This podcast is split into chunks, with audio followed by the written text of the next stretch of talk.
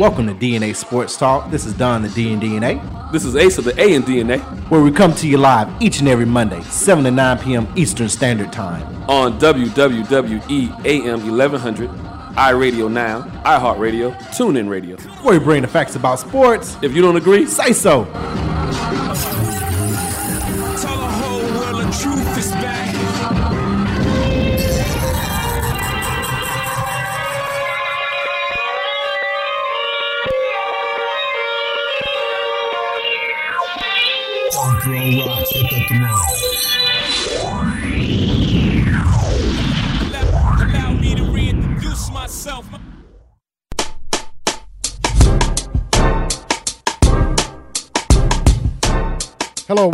DNA Sports Talk. This is Don the D and DNA. the A and DNA. There we go.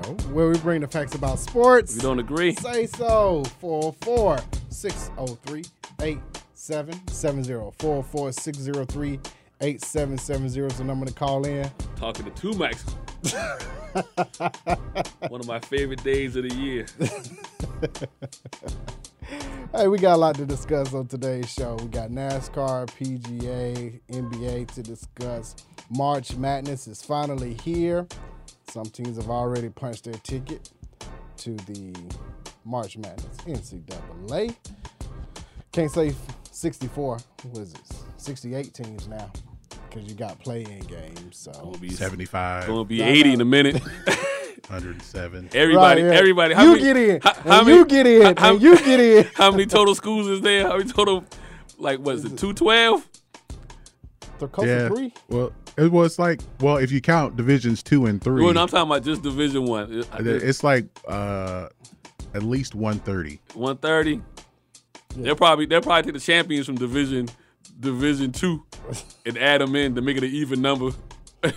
Up until like a few years ago, uh, Indiana used to do that with their basketball tournament, high school basketball. Like everybody was in the tur- got in the tournament.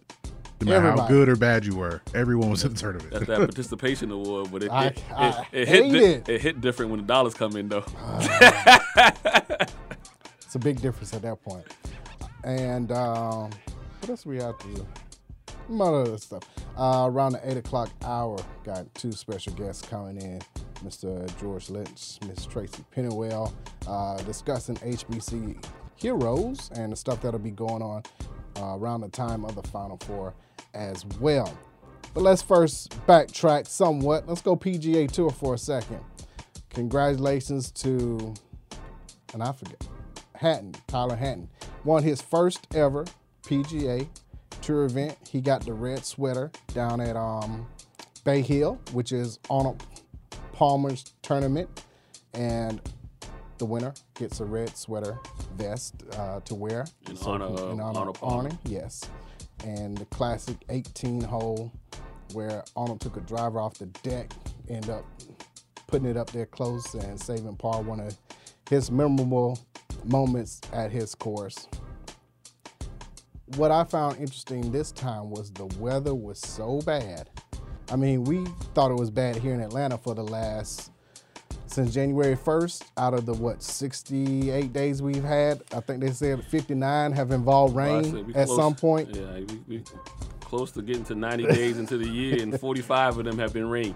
or more. Yeah, And it wasn't the rain that was down there, it was the wind, which had a lot of players shooting over par, especially on Friday and Saturday. I want to say the average was 76 was par, when of course it should have been 72. So because of that, a lot of scores went down, and it it doesn't make for good golf as far as viewership is concerned. And of course, your boy not being there, considering he um, dropped out because of his back, that didn't really help attendance as well, either. so it's just a you know It was a, put it Just all a bad together. weekend. Put it all together. They got the Corona too. Wind, rain, no tiger no tiger. equals sick viewership. It does, unfortunately, which is a beautiful course down there and a great tournament. And Rory not playing well, which he's came in second last year, lost it to Francesco Molinari. So you were hoping that he's a huge fan of Arnold, as most golfers are that came up. And you want to win that particular tournament. It's like Tiger wanting to win the Memorial where uh, Jack is the, the host at. Somebody you've idolized, you want to win that tournament. Tournament, excuse me. So, all things being considered, it was good to see someone else, a new face, begin to win. And we'll see what happens this coming weekend as they head over to TPC Sawgrass to play the Players Champions, which is the fifth unofficial, Unofficial. match. Correct. Which is probably one of the best tournaments as far as the field is concerned, as far as top players Okay. outside of here at East Lake, which takes the top 30 players based off of FedEx Cup points. So outside of that, and outside of playoffs, if you want to say regular season to give you an analogy, this is the best regular season group that we'll probably see until we get to the playoffs. Well, what you got after this? You got the Masters, though, right? Correct. That'll be the So first kind of the. April- This is- first official week in May, uh, April. So this is kind of the warm up for the Masters. Is my boy playing? Since you know you kind of No, he's not playing. His back's still bothering. You don't need to play. You don't need. To, I ain't worried about the match. I need to worry about later on in the season. He doesn't play too well at the players anyway.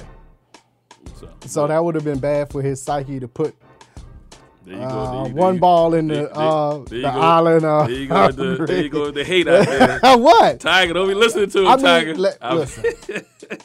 It's, it's no big deal to put one in the water on 16. Everybody's done it, but also he had one of the greatest putts of all time, commentated by I want to say Jim Nantz, when he said better than most, better than most, and he made a, you know, 67 foot putt on the Island Green 16. But since he's not there, I want to say last year's winner was Sergio. I could be wrong. But again, this is an opportunity for somebody else to kind of, when I say fill a void, not but to take take the vacuum that's being created by Tigers not there, and and to you know move the eye to look at them or a f- or multiple players, and they just haven't done it over the last couple of years. No one has. I mean, I thought I thought your boy was a day. Who Jason had, Day. who had a had a great season He did two, two years, years ago. Two years ago, I thought he was going to put fell, it together. He's fell flat in the pancake since then. You haven't really talked much about him. So And he changed his swing too. why? Why you, gotta swing keep when getting you, when, better. When you won three out of four majors in one calendar year, you know, or two, you know, In the you, two you, you span. won two or won Yeah. three in a in a two year calendar year, and and you know was finishing top five. What is there to change? You got to get better. I know you got to get better, but better doesn't mean you change. Was working. Correct. Well, mm, Better means sometimes you might take a different approach to what you're doing. what or, you're doing. You know what I mean? But you don't necessarily have got to change your mechanics. unless you were hurt, then that Mm, then changes. That forces you to change. I.e., Tiger. Well, yeah, He was we, putting so much torque, torque, on but he his but body. he did it for five or six years straight. what you trying to tell me? They did some. He did that kind of for a year and a half. And that's lot, that's all he lasted. Think about it. Even if you just twist your ankle, that changes your swing completely. Um, a wrist injury, that changes. So your mechanics change. So now you have to use a new swing to basically overcompensate, not trying to re-injure anything. Got you. So, and last year's winner was Roy. But he hasn't said he was hurt. So as far as I know, you coming on the green, like you say about you come on the court. You you good. You gotta play. You got to play. Okay. So That's with anybody. it's the same energy for anyone. they ain't giving him no out. So I don't think we've had a back-to-back winner since. Ooh, it's probably been years at the players that it's been back-to-back. So it's not. It's highly unlikely that Roy will win this year. Then. That being said, I would go with someone like like Adam Scott Okay. playing decent so far, but haven't put together a couple of tournaments that have just been solid back to back to where he would be considered to win the event. And I think that could be, you know, someone who could win. Um, one person who's won several times last year, several championships, Brooks Koepka. We haven't mentioned his name so far this year.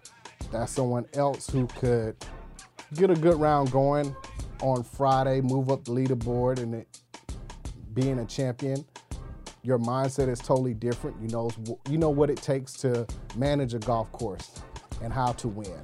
So that's one. We're talking about who, someone who's won the Players Championship back to back. Yes, That has never happened. there you go. The closest is Jack Nicklaus won it three out of five. And that was the first five. He won it three of the first five. The first five. So see, it, I mean, that in fine. itself means I have no problem with the TPC. Nobody back to back. I'm talking about the other. This is unofficial major, so don't count if they won it back to back anyway. But why haven't any of these guys stepped up to it's- become the it- face? it- it's grueling for one, week in, week out, to try not only to train to get better, but there are other guys coming up.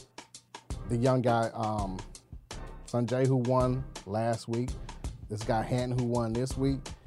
You're going to have guys who just put around together for whatever reason that week, and that could be their first win, second, or third, and it just happens. And everything has to go right for you, too. Uh, a ball that's, you know, six inches can mean the difference in you winning or losing. Yeah. We saw that last week with who was that? Um, t- uh, Tommy Fleetwood. He tried to go for I want to say 18 and kind of sprayed it, and it just found the water. Six inches to the right, maybe it hits something and kicks up on the green. He makes a birdie putt and he wins it. You gotta have some pure unadulterated luck sometimes. And the difference is these guys haven't been able to the the Dustin Johnsons, the Brooke Koepka, the Jordan Spieths. Well, we can't say Roy. He was world number one last year and won the FedEx. So outside of him, those guys haven't put rounds together consistently to overtake anything that we've seen from what Tiger has done. And I'm not even trying to tell them that I need somebody to top Tiger. I just want them to kind of be in the in To the- take the in- to look up to. Yeah, well, Brooks yeah, did that yeah. last year. Okay. Winning what two majors? Yeah, two of the four. so- And we haven't had anyone do that But yet. he, but he's boring though. I, I, I feel, mm. when I, you know, I feel bad for PGA that he's he's not he's captivating. he's he's Mike Trout. He's trout. He's boring. I mean, you know, not saying that's a bad that's a bad thing.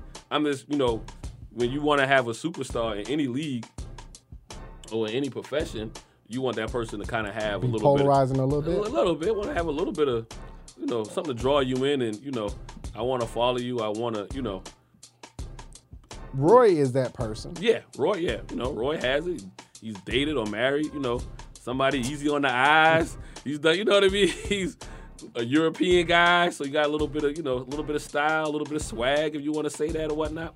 And you get to what's your boy? we had Dustin Johnston, I can't even pronounce your boy's name. The one, two out of out of three.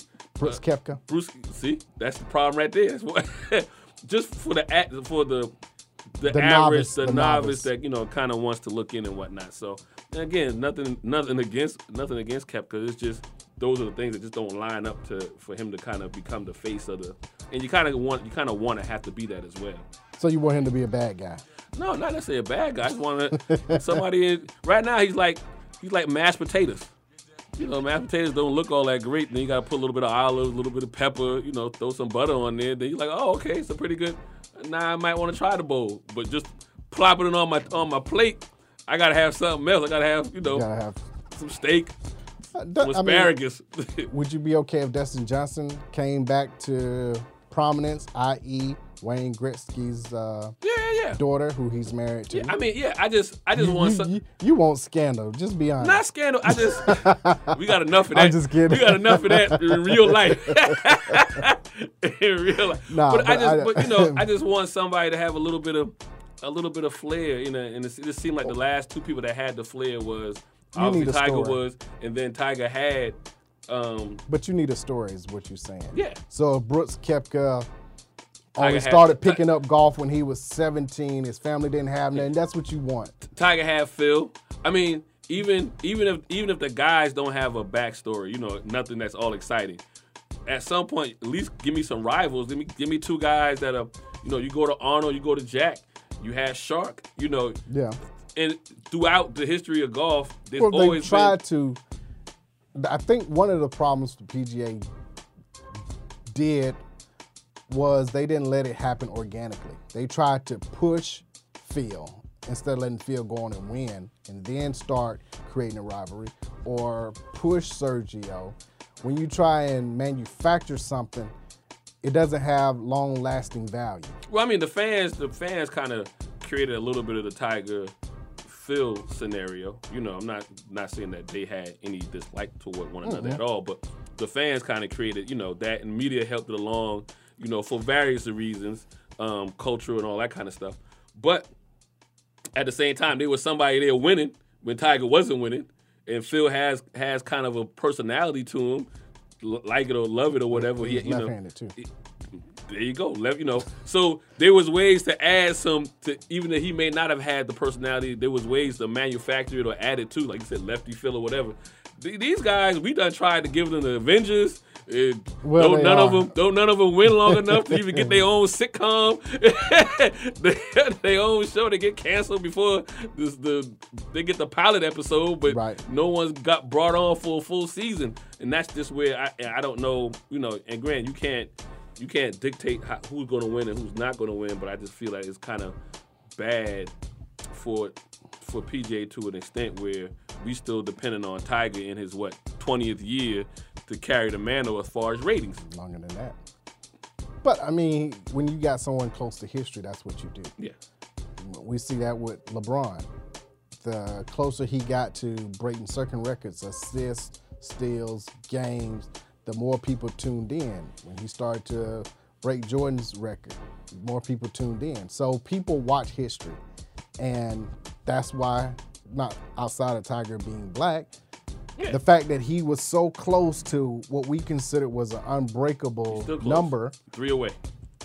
the fact that he He's still is close. close, to an unbreakable number. There you go, close. close. Still close. Okay.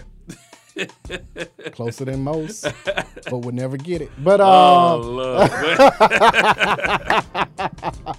no, but the fact that he's so close to it, people want to tune in to see if if is this going to be the time he gets the next one to where he's now two, Yeah. or you know, let's say he gets one away. Is this going to be the major that he does it, Mm-hmm. or for his case, is this the PGA Tour where he breaks Sam Snead's record? yeah, yeah. you you tune in for stuff like that. So we'll see. But uh, I also want to give a congratulations to Ernie Els now on the of course he can play both. He's on the. Champions or Senior Tour. He won his first uh, Seniors Tour event, and I think this was only the third time that he's played in it. Question for that. So Tiger, let's say Tiger doesn't win any more tours or majors, but or just tours, uh, uh, but he wins it in the seniors. Does it still count toward his overall, or his seniors tours totally different from? Totally different. Okay, When he goes there, that that's wins on the Champions Tour. Okay. As opposed to the regular PGA, PJ Tour. tour. Okay, But what if they're majors? What if he wins a major on the seniors? Because they're Yeah, separate if he- majors. Well, no, can't, can't- if you're on the senior tour, can't you play in Yeah, like you play the, in both. the major? Correct. Yeah. So Ernie Els, he just turned 50.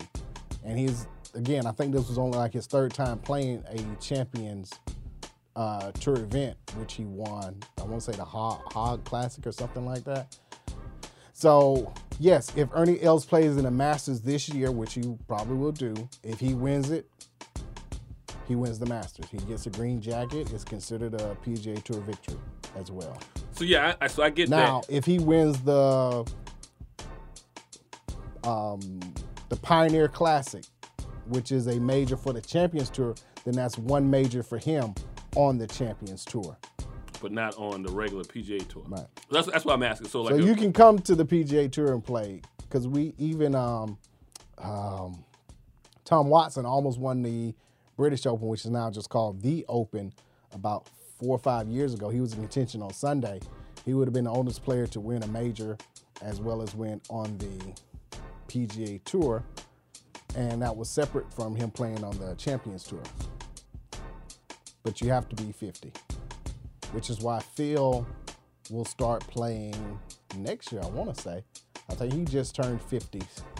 So he'll be able to play in both now. Okay.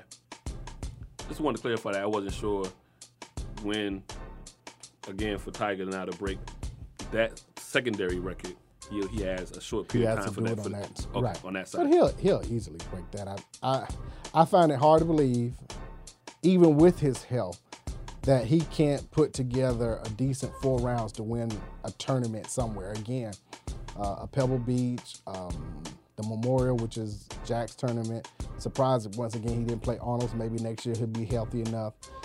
So there are ones out there playing at Firestone there's tournaments out there that he plays all the time that he should be able to put a decent round together to win at least one more tournament. Gotcha. Okay. And like we said, the last two weeks we've seen somebody totally different win um, Arnold's tournament and then the Honda Classic. So anything can happen when you know as far as that's concerned. So looking forward, it'll be about his health and of course, I doubt if he he likes to play two weeks before a major because of his back. He may not and just try and tune up and go play Augusta as much as possible Yeah. to see if any small details have changed and get ready for that. I I'm rooting for him. Don't get me wrong. If I were him, I would take that time to go down there and practice and get ready. Wrong. You ain't rooting for. I want to root for him. I want him to do well. Seriously. Man, I tell you, but y'all Wrong.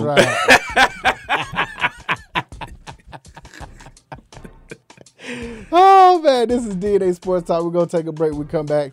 We got NHL and NASCAR to discuss. This is 1100 AM. We'll be right back.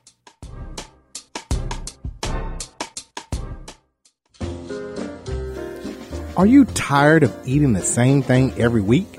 Then wake up your taste buds and go to the best Gnarling style food in Atlanta. Copeland's of New Orleans in Atlanta has the best Cajun style food, specializing in seafood. The Jazz Brunch on Sunday from 10 a.m. to 4 p.m. is the best of both worlds. If you're a sports fan, they have several TVs and a great bar to watch your favorite team. Just be careful if the Saints are playing. Tell them DNA Sports Talk sent you. That's Copeland's of New Orleans in Atlanta. 3101 Cobb Parkway, Atlanta, Georgia 30309. Enjoy food and life. This is DNA Sports Talk. This is Ace of the A and DNA. Check us out each and every Monday, 7 to 9 p.m. Eastern Standard Time on WWWE AM 1100 or DNASportsTalk.com. If you're more than a Falcons, Hawks, and Braves fan, check out the latest and greatest in sports and news on MLB, PGA, NASCAR, WNBA, NBA, NFL, and NCAA news.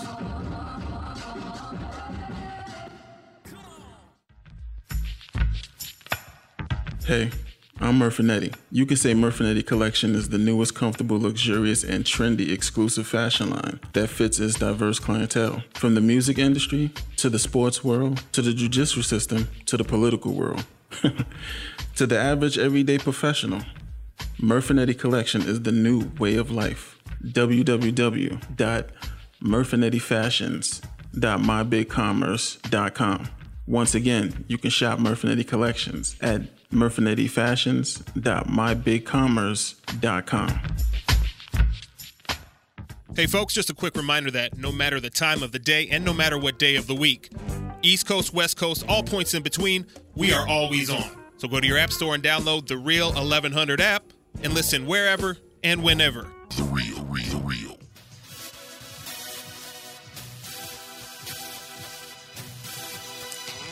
Jackie Robinson. When you hear that name, you automatically think of strength and courage. You think of someone who broke down barriers. It's time to add another name to those qualities Cicero Murphy. Heralding from New York, he is the only black American world title winner and Hall of Fame inductee into the Professional Billiards Hall of Fame. Did he endure the same treatment as Robinson? What motivated him to get to the top of a Caucasian dominated sport and stay there?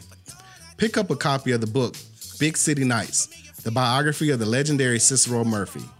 It is beautifully written by his grandson, Tyreek Murphy, recounting what made his grandfather a historic man. You can go to Amazon and get a copy of the book for your Kindle or in paperback form. Make sure you go and read about the billiards Jackie Robinson, Big City Nights, the biography of Cicero Murphy.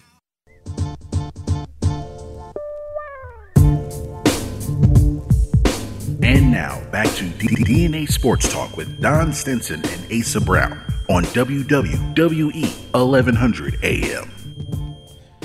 Hello and welcome back to DNA Sports Talk. We're bringing the facts about sports. You don't agree? Say so. That number 404-603-8770.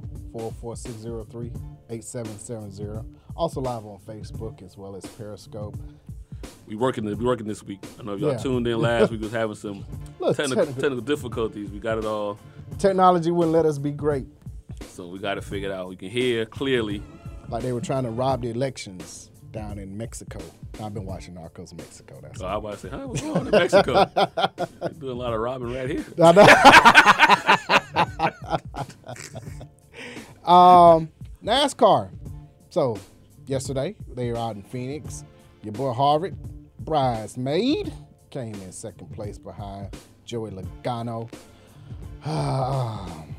he lost it on the restart. That's what happened, and he had it up until that point. But on the restart, Logano got ahead of him, and that's all you wrote. Like they say, the only lap you need to lead, lead is the last one. And for you know, fortunate for him, Logano is a winner again, looking strong coming into this coming week, where they'll be right here in Atlanta, Georgia, down at the uh, Atlanta Motor Speedway. I wonder if weather's going to hold up for this weekend. It's looking like that might be an issue, and I wonder if they're going to have to reschedule. We didn't talk to. We talked to the. GM, GM. for Atlanta Motor Speedway. We didn't ask them if there was a Mr. Contingency plan as far as if weather was a problem, be an issue.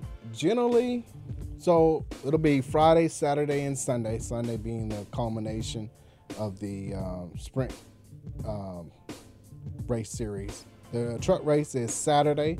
It's supposed to be overcast so hopefully that will hold up because Hopefully that's going to be a big thing Hopefully because they, there's they a just huge um, race on Saturday with the trucks with a huge uh, payout with some of the notable drivers that you might know that will be in attendance. And once again, it's free for kids on Friday as well as Saturday. But of course, all of that is contingent on the weather. It's definitely supposed to rain Wednesday, Thursday. Friday, Saturday, Sunday is seeing cloudy, chances of rain.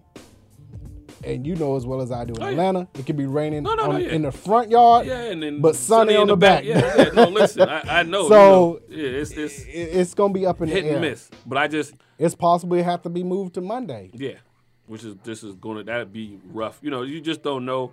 You know, and not even so much for the race because they can delay the race. I'm just Correct, talking about on as far Sunday. talking about as far as the attendance and whether you know the weather's decent enough that you want to you know go out and In the weather. in the weather and whatnot. So. Yeah, because we want to be at the um. I want to be the 50, 57 57 foot long, Long ball, ball. baby. you know, I'll be out there with my parker on and everything. checking that out. But we'll see. It, it would be cool if Chase Elliott can win, homegrown here in Georgia, and kind of solidify himself as up and coming star, not just in name, but by victories, and put himself into the playoffs. Which once again, Joey Logano has stamped himself into the NASCAR playoffs by winning this past, uh, well, yesterday in Phoenix. The other thing is Jimmie Johnson's last time driving officially, and of course here in Atlanta, so he'll be leading the pace car. Was one of the things that Mr. Hutchinson mentioned they would do, and some other things that they would do for him to recognize his last time here. I want to say he's won He's the most. He has the most, most wins. active, most as active driver. most wins, as an active driver. at Atlanta Correct. Sports Speedway. at a Motor Speedway. So who knows? Maybe Jimmy can put one together and go ahead and solidify himself into the playoffs and try and go for that eighth elusive title, which would put him above uh, Richard Petty, Dale Earnhardt, Put him in the Holy Grail. and I think that's it. I think they're all tied with three right now. He would be eight and be a standalone. Be in the Holy Grail. A lot of people don't. They don't want to see that. Truest. Pierce. Purists, truest, Yeah. not not the bank, but purists want to uh, don't see that happen. But speaking of standings and Jimmie Johnson, he's at five right now for the for the season in the Cup driving standings. So he's having a decent year. Mm. Yeah. way better than what he had last year. Um, but one is Harvick, even though he's been a bridesmaid, he's been a top top ten four time, top five twice. So um, Logano is two, as you mentioned. He's already locked in with the win. Chase Elliott, you spoke of, he's at three, um, with uh, one top five, two top ten finishes. Alex Bowman's at four. Before, He's been racing really well. Going back to the end of last year. yeah, before mentioned, Jimmie Johnson at five, Ryan Blaney at six, Kyle Larson at seven, uh, Aric Almirola at eight. Now this is a name I haven't seen. Uh, Matt DiBenedetto is at nine. Okay. All right, Matt. Brad Keselowski is at 10. So those are the top 10. Hovering right there at 11 is Denny Hamlin and uh, Kyle Busch and Clint Bowyer. I want to go through 1 through 13 with some more names that people recognize. Right. Um, so that's what's going on. My, my surprise out of all this list is who's where a few people are sitting right now. Uh, Truex Jr. is at 15. Kurt Busch is at 16. Ooh. Your cousin Stenhouse Jr. is at 17. So he on the outside looking in right now. So for those who don't know, playoffs is top 16. Yeah, yep. And so, um, uh, if I want to round the top 20 out, Bubba Wallace, William Byron, and Austin Dillon. So, but again, I'm a little bit surprised about um, Martin Truex, where he's sitting at right now. Still a long way to go, but And he, he was racing well uh, until he got into a couple of wrecks. Rex. Yeah. And, and and that's the thing that going back to golf, it's a matter of inches, lit- literally in NASCAR, between winning and losing. If you're if you don't have the right team at first, as far as drafting, or if you lose a second in the pit, that changes the whole dynamics of how you finish the race. So And we'll then- Then back to the calendar. If you didn't hear us last week, next three races again this week weekend. You were right here in Atlanta, Atlanta Motor Speedway. The Folds of Honor QuikTrip 500. Got to give these sponsors their due. Right. Then next week they'll be down in Miami, Homestead Miami Speedway. The Dixie Vodka 400. Yeah. That ain't bad. That ain't know, that ain't bad at all. Dixie and then Vodka. the end of the month out, you got the O'Reilly Auto Parts 500 uh, there in Texas Motor Speedway. So those are the next three races starting off right here this weekend in Atlanta. Yeah. Um, once again, if you can make it out there this weekend, weather permitting, the uh, Bootleggers Bar. That was the name. of it. 57. yeah. So you can hang out during the race, watch things from that took part. It's by the Earnhardt Grandstand, is where that one is. Massive 360 bar open to any fan that you go to, and they say and a Ferris wheel as well. Ferris so, wheel. You know, So hopefully the weather, hopefully the, the weather people Hopefully are, just cloudy. are wrong like they usually are. Um, But even if there is rain, that's gonna affect the drivers. Might have to Yeah, different Get it. tires, get Yeah. how you know how you do certain things. So Depending on how you know, much. or if it gets pushed back, you know, just like anything else, if you're used to a particular routine, particular routine, and then now you got to change that up and wait an extra day. Now you got to maybe send send your gotta team, send the other send to the ahead next one, to the to next the- race. to so now you're down to your only one, so that's going to change how you, How you act- race your how car. you race the car now. Because I got I don't have a replacement. right, So- or you only keep one car as a backup and send the other one down. yeah, so you know, it's going to be strategy. That's Depending on the weather, that that plays a factor. Right. Let's go NHL. In the Eastern Division, the Metropolitan, the Capitals out on the top, 41, 20, and 7. They got the same record as the Philadelphia Flyers. The third place team is the Pittsburgh Penguins, 39, 23, and 6.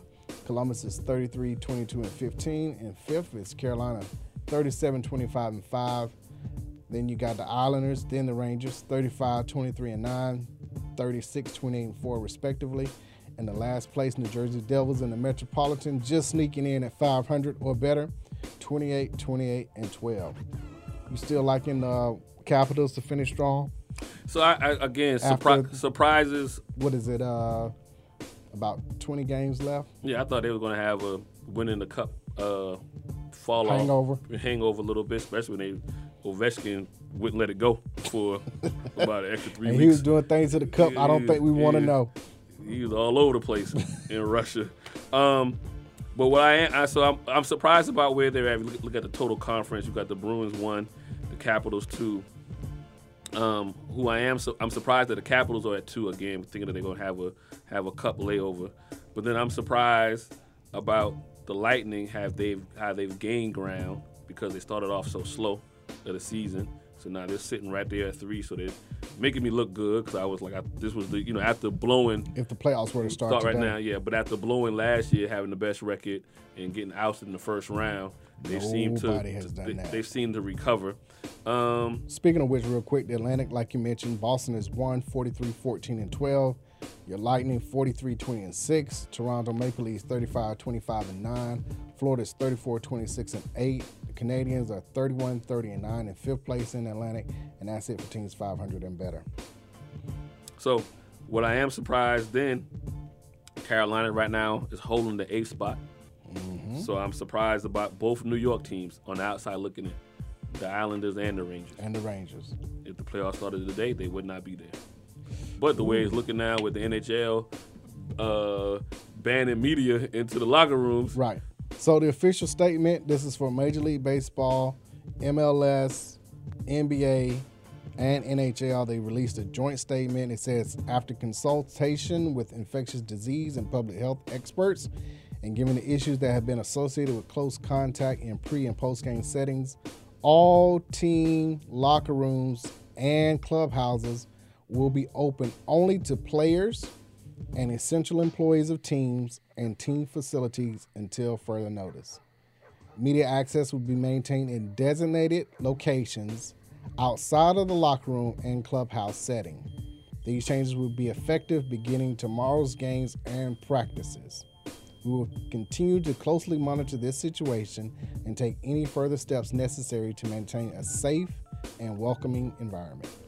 I don't have any problem with that. Doesn't No affect, problem with that. Doesn't affect the general the general uh, ticket holder coming in. Correct. You know what I mean? So, and then as far And I think that that would be the ultimate last resort. oh yeah, we gonna sit we gonna sit in that Corona Super Stadium if it causes for me money gonna come in. They ain't gonna cancel no games. You know, you, you get what I'm saying? not, so not games with fans. fans, yeah, yeah. So Like uh-uh. they have over in Italy for soccer. But they got a different. But they got a different problem in Italy. The whole country Yes. is, uh, you know, like they have a true pandemic almost going In on in Italy right now. Um, so And like we were talking before the break, a lot of the MLS and NHL players are from overseas. Yeah. Families are yeah, overseas. yeah, and you have much more interaction. And NBA. yeah, but really, But more so those two. NHL. You got you got Vancouver. You got you know Toronto. You got Winnipeg. So you got some you know a lot of Cana- obviously Canadian teams. Right. MLS, like I said, the players families are from over there. You know from from Europe or from different parts where you you have you know a much more serious situation going on with, with citizens. But then also same with baseball players. Baseball, you know yeah. your baseball players. So you look at the the West Coast. The Bay Areas, you know, San Francisco Giants, Seattle Mariners, you know, as far as the United States go right now, you have a lot of issues on And right now, uh, you with this the spread between the Grapefruit League, which is Arizona, and the um, what's the one in Florida? Or is that Florida no, the no, Grapefruit? Florida the Florida grapefruit grapefruit, and Arizona's Arizona cactus. Tactics. Thank you. So those are places, destinations that a lot of people will be visiting. Well, I say so in i.e. NHL. Disney World when they shut that down. Yeah. Well, you got you Well, got not shut it down, but closed off. closed off certain parts of it. Right. Same and a lot with- more precautions put out there. Same thing with the Vegas Knights. Right. They Yes. in a, they in a heavy populated tourist, Tourist s- city. city, yeah. So you know you got a lot more chances for certain things to occur. Correct. What's funny with that is that um, we're talking about this on the uh, three point conversion that uh, Chicago State canceled two games playing in Seattle, at Seattle University, and at Utah Valley State University, but they're still going to Las Vegas for the conference tournament. money. you wasn't losing a lot of money at Seattle State or Right. whatever, but I'm losing money at the Vegas. At Right. the, at, you know what I mean? I'm losing money at the, the tournament. So, but I guarantee you that they have probably got the players on lockdown. You know, as far as where they can go and where they can't go. You know, Hotels. and things of that nature. But it's, it's it comes down unfortunately to money. You know, but Vancouver, I didn't realize that Vancouver has, and I'm not, because I know It's so close to Seattle. well, no, but I'm saying I didn't realize Vancouver has a heavy um, Asian population, and I'm not saying I'm just saying be- before everything became you know known to the general public, Chi- We China it, China took the brunt of it. China took the brunt of it, but a lot of you know individuals still were flying from China they fly to Vancouver or they fly to Seattle. You know, that's the, a close destination as far as from one. being on that side, one- the exactly. That's, and that's all I'm saying. So I didn't realize, you know, when you started looking at hearing news and about certain certain pocketed areas having a higher rate of possibility of having. Well, you see, That's the even, reason why, um, you know. Tokyo, their their thoughts about possibly canceling the Olympics, but they continue. They still want the athletes to continue to train, and there is a possibility they could move it. Now, the only place they can move it is where they just recently had it, which is Brazil. They have to go back to Rio because I can't remember who's 2026, but they probably don't have the infrastructure in place Yet yet. They're in. still building. Brazil should still have everything pretty much The same, The yeah. same. So that is one area, and it doesn't seem like South America for now has been a major concern. Mm-hmm. So it's possible that it could go back to Rio if they feel a need to move it. The 2024 Olympics are in Paris. Are scheduled Yeah, they got a problem Paris. too. They got a problem so too. We ain't going. it- We're not going going over there. either. And 2028 is scheduled for Los Angeles. Well, by that time, you, Yeah, we, we either won't be here or we, we, to be determined, right? TBD. Now the uh, 2026 Winter, Winter Olympics, that is in Italy. I ain't gonna be there. It That's- might. It- that's it'll what- be- it'll nah. be there. They got to And make up for missing. I, It'll be there. they better, they better listen. At the There's already a contingent plan. It might not be in Italy. 2022 They be Winter. Olympics is in Beijing. Ain't gonna be there either. Mm, Two years. In two years. Listen, they got whole I don't ci- know. they got whole cities down in the China mainland shut down, like the whole city quarantine. Like just imagine all of Gwinnett being quarantined. That's what, that's what they got going on right now. Um, it's, you know, it's interesting, It'll, it'll be interesting to see. but I think money, money, money determines everything. So Tokyo is is I'm sure they're hoping for their economy. I mean that I, I, I, I bet your That's money on that be tough. Beijing don't happen. in 2022. I, I, I listen. If you want to send a, if you want to send a, a strong a strong notice to a country well, it about, depends on it depends on who gets elected. I'm talking about the world. Forget just here. No, I, am just saying I- that, that will determine what happens in 2022. Listen, you, you can't have nothing until you get your uh, get your communications in order, uh, China. But so it's again, but With I- NHL I and feel everybody not- else I- joining and you know shutting down once again all locker rooms, they're they're more likely they'll have the coaches come out to the Yeah, press to the conference. podium. You you now now that might be good for the players who really don't want to talk. You automatically say, hey, you two are gonna go out Yeah. there or one at that point. You know who your PR guys on the team are. You send them out there and then you call it a day. Yeah. Um, the only thing is now you probably have we talked about it before we came on. You might have your your major networks will have the access, but I wonder how that's going to affect you know the, the the smaller market. You know, you, Yeah. you you know even within local. You know how much you might give, say Channel Two, you know Fox Five, how much I don't think access. You know, yeah, exactly. You know what I mean. So that that that'll be you know your ESPNs and your major your major right. guys who who pay into the advertising for say the NBA or Right. the NHL will because still have the one of the other things was the the distance that they wanted between the players and the fans is six to eight feet, and they all had already encouraged them. If you're signing an autograph, you should get a sharpie from a personnel, not take a fan's. so I wonder, I wonder, I no wonder for. shaking hands. Type So I'm about to say, so for the NBA, I think by the time the NFL season comes back around, I think a lot of this will be somewhat with. yesterday's news. Um, but I wonder for the NBA, where you got floor seats, and you know, do you? it's not. It's unlikely I'm just I'm because just- it's not airborne. It's not airborne. But I still touch you if I fly in for uh, I fly in for a loose ball. Well, It's you're not not- skin to skin either. But if you sick and if you sweating, it's, it's skin to skin. Yeah, I mean, I'm just those I, are going to be rare. and I, I don't know. And I mean, people get called, and I'm not trying to put out you know false information. I'm just saying if we're so concerned look, about not being in the locker room, then how much more concerned should I be about players If, going into the if- stand? if someone has a front ball? row seat and they're coughing and sneezing, I don't think they're gonna be let to the arena anyway. Okay, and that's and that's and Yeah, that's and that's what that's I'm getting to, and that's what I'm getting to. At what point? How does the how does the NBA protect people from getting into the arenas than Yeah, what turns sure around that affects everybody. So you know, I'm, I'm pretty sure that yeah, because people don't listen because obviously you got cases. In, Well, in, in think Missouri about it. If you're sitting you're supposed to courtside- be quarantined, if and you're you still sitting courtside and the person next to you starts coughing and sneezing, it's like okay. Then they keep doing it. You can text that number that you see on the screen for like, the, the one they have for foul language and Yeah, yeah, uh, okay. disturbing behavior. Like, hey, come get this person Man, you know Text, what? text smile. To, right to eight You know what? eight eight right Three weeks ago, y'all would've- 22. three weeks ago, y'all would have quarantined me. right. I would have been quarantined. I just had allergies. So I, that's that, and that's. I mean, right now, that's the that's the sense of urgency that you kind of kind of see what's going around just in the general public. And I just wonder how you see how, you, you see how the teams are now combating access to their players, but how do you combat It's preventive? You know, measures, and you try and do as much as you can to be proactive Mm-hmm. and hope for the best at that point. 'Cause I'm not jumping in the crowd if I'm a player. That's just, that ball just gonna be out. And that's what you do. it's just gonna. Turnover. Yep. All right, uh, the Western Let's get to the West Coast, um, in the Central, St. Louis sitting the top, 41, 18, and 10, followed by Colorado, 41, 19, and 8. You got Dallas, 37, 23, and 8. Minnesota Wild are 35, 27, and 7 and 4th. At fifth place, Nashville is 34, 26, and 8. Our Winnipeg Thrashers, aka Atlanta Jets, are 35, 28, and 6.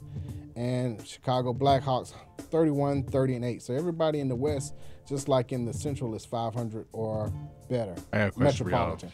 Uh, with St. Louis, um, with St. Louis, uh, they had their diversity night uh, last week, but the Blues were on the road.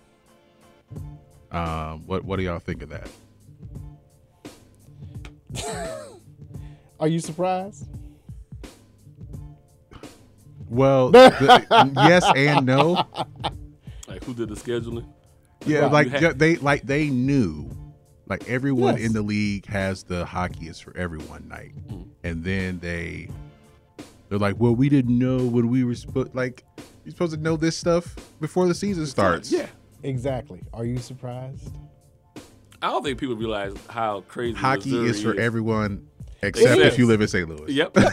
and they just and they just won a chat. They just And won they a title. yeah. Yes. Like you would They're figure the like this reigning year, champs. this year you would soak in all the everything that comes with winning the title. You would just and you ain't won one in a hundred years. Like you know, Ever. Like you like the the the, the Red No, Sox. it's been what sixty years? I want yeah, to it's say been a minute. You know, a few generations. Right. And you so you would assume you would soak in It's about as bad as my Cubs. yeah, yeah, yeah. You would soak in everything for the next couple of years, and Right. you and you again. You want to talk about the conference the playoffs started right now? They're number one in the Western Conference. So you you looking right now? You prime for a possible back to back. Correct.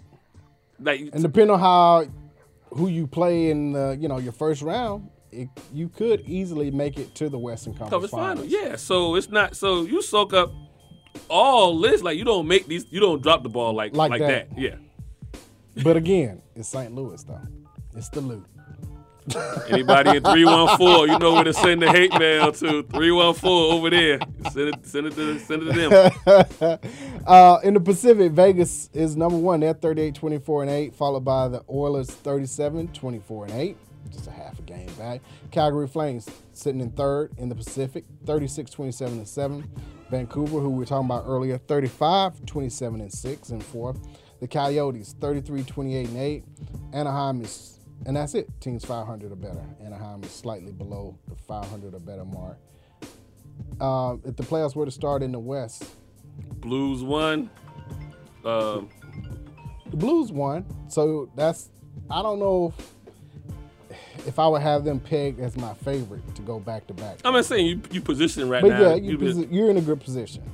Vegas Knights at two, Colorado Avalanche at 3 Mm-hmm. Stars at four, Oilers at five, Calgary Flames at six, Wild at seven, and the Vancouver Canucks right now would be in the playoffs. start- We be in with, with the Nashville Predator, Predators and our uh, Atlanta Jets, aka They out. Winnipeg Yeah, Jets, Winnipeg sitting at out. night. But they're like both Nashville and and and the Winnipeg are two game winning streak. Mm-hmm. Canucks lose a game, then they're in. Then they're in. So it's a fight for the eight. Ooh, it's gonna be good these last I think everybody's roughly around 20 games left. Mm-hmm. So this will it'll be good to see what happens over these last few games. Who makes that playoff push? Who doesn't? Uh, we initially St. Louis, I want to say, was a couple weeks ago when we were about to do our segment, but we had someone in. They were in third. Now they're in first. Yeah. Because their last ten games, they're nine and one. Yeah. So that makes a huge difference in, in where you fall. And I'm glad to see that Vegas hasn't fallen off of their From uh, their historical um, inaugural run- season. Yes. So this is what their third year. But they've been relevant all three. Correct. So That that's good management. That's a good GM. That's good coaching, and it's making necessary changes and trades that you need to make. yeah, that's all. right that's all. That's all upper office right there. Oh yeah, Yeah, definitely. Uh, this is DNA Sports Talk. We're gonna take a break. When we come back, got some NBA as well as NCAA basketball to discuss. It's March. It's madness. This is 1100 a.m. It's We'll be Biggie right Day. Back.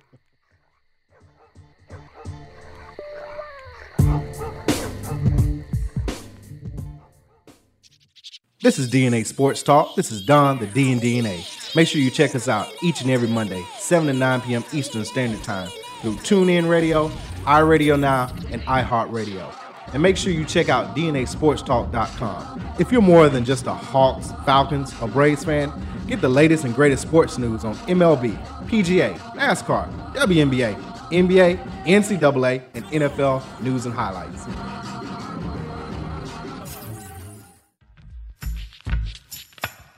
Hey, I'm Murfinetti. You could say Murfinetti Collection is the newest, comfortable, luxurious, and trendy exclusive fashion line that fits its diverse clientele. From the music industry to the sports world to the judicial system to the political world to the average everyday professional. Murfinetti Collection is the new way of life. www.murfinettifashions.mybigcommerce.com. Once again, you can shop Murfinetti Collections at murfinettifashions.mybigcommerce.com. Are you tired of eating the same thing every week? Then wake up your taste buds and go to the best Gnarland style food in Atlanta. Copeland's of New Orleans in Atlanta has the best Cajun style food, specializing in seafood. The Jazz Brunch on Sunday from 10 a.m. to 4 p.m. is the best of both worlds. If you're a sports fan, they have several TVs and a great bar to watch your favorite team. Just be careful if the Saints are playing. Tell them DNA Sports Talk sent you. That's Copeland's of New Orleans in Atlanta. 3101 Cobb Parkway, Atlanta, Georgia 30309. Enjoy food and life.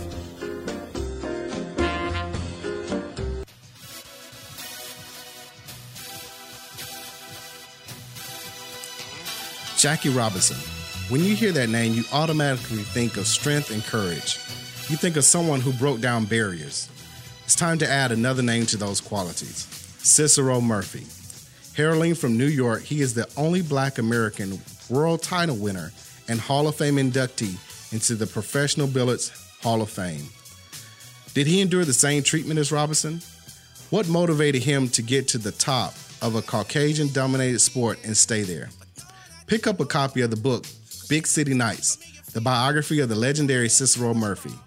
It is beautifully written by his grandson, Tyreek Murphy, recounting what made his grandfather a historic man. You can go to Amazon and get a copy of the book for your Kindle or in paperback form. Make sure you go and read about the billiards Jackie Robinson, Big City Nights, the biography of Cicero Murphy. You are tuned into WWE AM 1100. The opinions expressed during the sponsored programs on this station are strictly those of the program hosts, guests, and callers and are not necessarily those of Beasley Broadcast Group, this station, its staff, other advertisers, or agencies.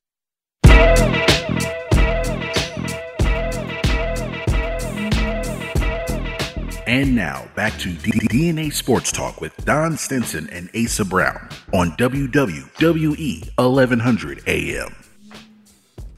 Hello, welcome back to DNA Sports Talk. This is Don the D and DNA. This is Ace of the A and DNA. We're bringing the facts about sports. You don't agree? Say so. 446038770. Once again, 446038770. Also live on Periscope as well as Facebook. If you're looking at us visually, you can say we've gotten a lot better in this room since we added two of our guests here. Miss Tracy Pennywell, Mr. George Lynch. How you doing? Doing Good. great. How you doing? Great. Glad to see you all. Glad y'all didn't come in coughing either. Appreciate that. Thanks for having me. No fevers either. No, none of that. Okay, good, good, good. Now, both of you are co-founders of HBCU Heroes. Please talk about what that is. You want me to start? Yeah, go ahead. So HBCU Heroes started with um, the idea of raising funds for the men's basketball program at Clark. We had to rebrand the name because um, after seeing the the uh, the needs of the men's basketball program and pretty much the entire athletic department at Clark Atlanta, and then traveling around the conference, seeing other schools, uh, you know, there was a need. And so Tracy and I talked and collaborated on how we can help all HBCUs throughout the country. And, and that's our goal to help raise funds, to level the playing field for scholarships, training tables, facilities, uh, and to bring awareness to uh, alumni from HBCUs, non alumni, to give back uh, to those smaller programs. Can you talk about the difference between you, of course, playing at Carolina and at Clark as far as facilities and equipment? it's it goes even even books for the class. Uh, you know, I had four scholarship athletes who didn't have books, and you know, so you have to find a way to get the money uh, to uh, so they can have books to be eligible to play. And um, you know, you know, our thing at a at a predominant white institution, you think full scholarship pays for everything, but it's not that way at Clark. You know, we you know training Or table. HBCU, I mean, yeah, Yeah, HBCUs didn't. I didn't just didn't want to just say Clark, but a lot of HBCUs have that struggle. Gotcha. Now, you participated in art for athletes that started off everything. How was that event and how did that propel this to continue to go? You know, it's funny because when we first started, we just because George had taken the job last year, and so we were just it was just a small little nucleus of us working together to try to raise money for Clark.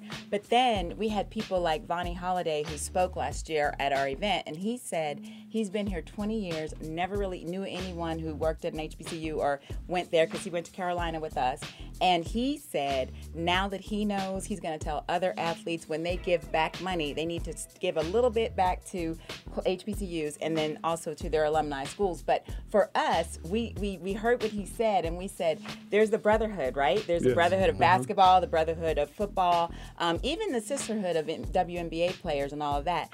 They, a lot of them that we've spoken to want to help. They just don't have an entry point sometimes. And so with George um, having to, um, he's played in the NBA, he's like, played at UNC and all of that. It was a good entry point for a lot of the resources that we have. Speaking of that, George, what made you take the coaching job at Clark when you could have probably gone anywhere else? Well, if you look back a year ago, maybe two years now, you know, a lot of um, former players, black former players, wasn't getting the opportunity to become head coaches. You know, uh, Juwan Howard just got the job at Michigan. Stackhouse just got the job at um, Vanderbilt. Vanderbilt. And, you know, Daryl Walker was at Clark previously before me.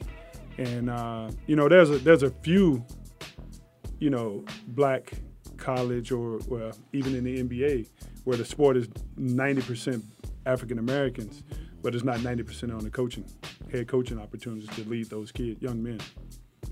Gotcha. Well, I appreciate what you're doing. Well, thanks for that. Yeah, thank you. Now, what is HBCU Heroes going to do in particular the week leading up to the Final Four? I'm glad you asked, and we're sorry to say today we got the word that a teacher here in the Fulton County area, Right. you guys, you guys, Yep. probably, yeah. So that was our service area for Oh, our clinics. no. No, no, no, we're still doing what we got to do. okay. We had clinics that were we uh, got J.P. Morgan Chase to sponsor, and they were going to be free clinics three weeks in a row. We had Tyrone Poole, who's a two-time uh, Super Bowl champ, and some other guys coming out to help with that. But we, you know Tyrone, okay, Yeah. good, good dude. HBCU, he went to Fort Valley, and he played for the Patriots. Yeah. So um, shout out to Tyrone, he's our dude. Um, so we we have canceled the clinics today Just because we were starting on Saturday and it's so close and they're closing the schools. So we want everybody to be healthy and all of that. But in addition, we we Final Fours they're going on. So Final Fours Final going on. Fours. Yeah, we're going on. if they're going on, we're going on. Okay. So we're doing on Thursday, April the second. We're doing a gala. It's an awards um, ceremony. We're honoring Mike Vick, who's on a uh, Michael Vick, who's on an empowerment tour right now. Uh, mayor Steven Reed, who's um, of Montgomery, Alabama, first black mayor of Montgomery. Miss Juanita Baranco, who's our mentor. We love her and sponsor um, from Mercedes-Benz of Buckhead. Um, and we've got Reese from One Power One Hot 1079 and um, Edwin Moses, the, the Olympian. Okay. So we're honoring those uh, people on April 2nd at um, the Loft at Castleberry Yes, Hill. Loft of Casper. And then Sunday, um, April 5th, we're excited because we have an HBCU Heroes tournament. It's an esports tournament. So we're doing that, and, and, and we'll leave the information here with you guys too. And you can always go to hbcuheroes.org for information too. So once again, hbcuheroes.org. For all the information. But yeah, we're excited about this HBCU Heroes competition because esports, like George was saying about coaching, esports is also one of those sports where a lot of African American youth are watching and playing and not they're not on the executive end, they're not on the boards, they're not creating the games. And so what we want to do is start taking that on the road too, taking those HBCU um, esports competitions on the road to get more people involved. So are y'all participating in the esports? Tracy is trying to get me to play. I'm, I'm trying Tell to him, get. Don. I'm trying to get my I'm come trying to get my 14 year old to teach me how to play. Oh. He You know- has a no, leg- no, no, no, no, cheat code. game. No, no. So first, first of all, when I played the games, it was Atari, Super Nintendo. You had four. Pac-Man. You had four buttons. You were doing this. Yeah, right. You had four buttons. Man, You were blowing the yeah, now they got now they got nine buttons, ten buttons. I'm like, man, Wireless. I can't. I told him, I said, we'll have to put a limit on the person who plays against you. They can't be younger than 40. Because Right, right. Because you know he's in the legacy game for 2001. Okay. Yeah, Yeah, so I I, was- want him to play himself against somebody. Um, yeah, we'll see. Okay. Um, going back to basketball for a second, you just finished up. Um, you all unfortunately lost in the semifinals. How would you describe this year? it was you know it was you know i was I, i've been having exit meetings all week or the last couple of days with my players. And to get their perspective on how the season went was totally different from what i saw.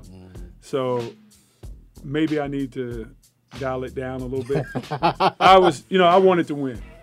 Uh, you know the team we lost to in the semifinals miles ended up winning the conference tournament we beat them in the regular season in our place and then lost to them in the second Defending champs. yeah, and um, you know we had a lot of injuries uh, through our players, so I gotta, you know, spread the, the minutes out amongst amongst the players uh, next year. Every year you learn something. So I learned that you know spreading the minutes out and making sure that you got instead of playing five to six guys majority of the game, you got to spread it to about eight guys. You're talking low management, are you? Yeah, yeah, I got, yeah, I got low management. you know, these kids some of that. nowadays they play so much, so much AAU basketball. They come in with a lot of injuries and you know stress fractures and bum knees, and you got to manage it.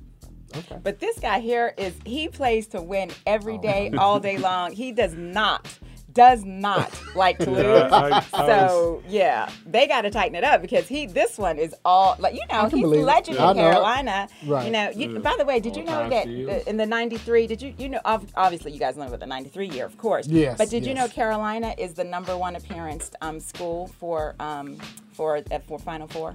Yes, I do. We're so. not, we're not gonna be there huge this year. I don't think. Unfortunately, I know they got to win the ACC tournament. they gotta win it. Nice. It's the man. first time I've ever seen them. There are 14 teams in the ACC now. Dead last. So I got Playing question for you. tomorrow. They got to play this- tomorrow. This is going to be kind of loaded. So, you know, Uh-oh. I'm, I'm giving you a heads up, kind of loaded. So being a player now, what's his second, third year? head Yes. coach.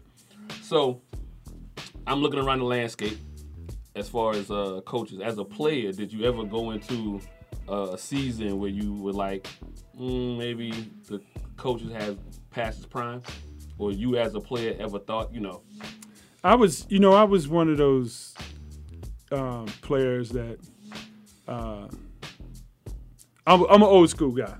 So I was one of those guys that whoever was coaching me, I, I listened to everything the coach said. I didn't question uh, whether a coach had enough basketball IQ or knew what he was doing as a uh, as a coach. I always looked to blame it on my teammates when when something was going bad, and that's because I'm old school. My dad, I grew up playing for my dad and my stepdad, and uh, you know he always taught me always make the right play. You know, always think about what you can do to be better, help the team. And then I had an opportunity. I played for Dean Smith, and um, you know he always told me you could be the best player on the floor without scoring and I always took that mindset. And uh, so when when players weren't doing the little things to help win games, always took that role. And that's they used to call me the glue guy, so I always did whatever it took. And uh, so I never questioned a coach or thought a coach was over the hill. You know, I heard sometimes they ask if Roy is, is, is Yeah, over the hill, yeah. but I think I think you know he just with these kids leaving early. You know, he didn't think Coby White was going to leave early. But Coby signed to Carolina as a junior. Now, if he had signed as a senior, then Roy could have probably Right. Mm-hmm. could have said, oh, "Okay, he might leave." Well, he should have still had time enough. But these kids leave so fast it's unexpected. To that point, now that there is the new portal where you can leave one time without having a valid excuse, we know some people kind of fudged excuses. How is that going to play into recruiting and coaching? Well, you you you got to find kids who who wants to be at that school. And then I find all year like the kids I coached this year couldn't have played for the coaches I played for. They'd have ran them off. And you know, so I always found myself watching what I say, uh, and and trying to think about how the kids today would accept it. You know, because it was either my way or the highway for the coaches I played for. And that's the reason why I was asking Yeah. about. That's the reason why I said loaded question, but that's the reason why I was asking about. You know, over. I don't think a coach ever loses the IQ for a game, Mhm. but I think as time changes, a coach may not be able to relate. And I use Gregg Popovich as far as just looking at him right now. I don't think he can relate to the landscape that's going on in the NBA. I think, you know, granted, his time has ran out as far as you can't have the you know, it's, it's unprecedented to have 15, 17, 20 straight years of winning your, you know, your particular division and, and the longevity of his their winning. But at the same time, I think, you know, the way now players in the NBA kind of determine their own path, they don't really need to. It's a players' league. Yeah, I don't got to deal with you on that aspect. Right. I, I think that's gone past him as far as how he deals with the landscape of the business of the NBA. Right. But and and that's why that's why I kind of like the college. People ask me why aren't you trying to coach at the NBA level? Uh, I like the college level because you can control it a little bit more. NBA level, you can't really control it. I mean, they just got mess up, they give them a pink slip, and then move on to you next game. Whereas at least at the college level, these kids, majority of them not going to play at the league. They want to play, they want minutes, and you can sit them down or you play them, and you control their minutes. The NBA is guaranteed money; they're gonna get their check whether they play or not. Speaking of coaches, you mentioned Coach Smith that um, you had in college, as well as Larry Brown that you had when you were at the Sixers. What have those great to- coaches taught you that you've implemented? the fundamentals. Um, Coach Brown came to our first game in Rock Hill, and um, after the game, he was like, "You got to get those kids to jump to the ball on pick and rolls."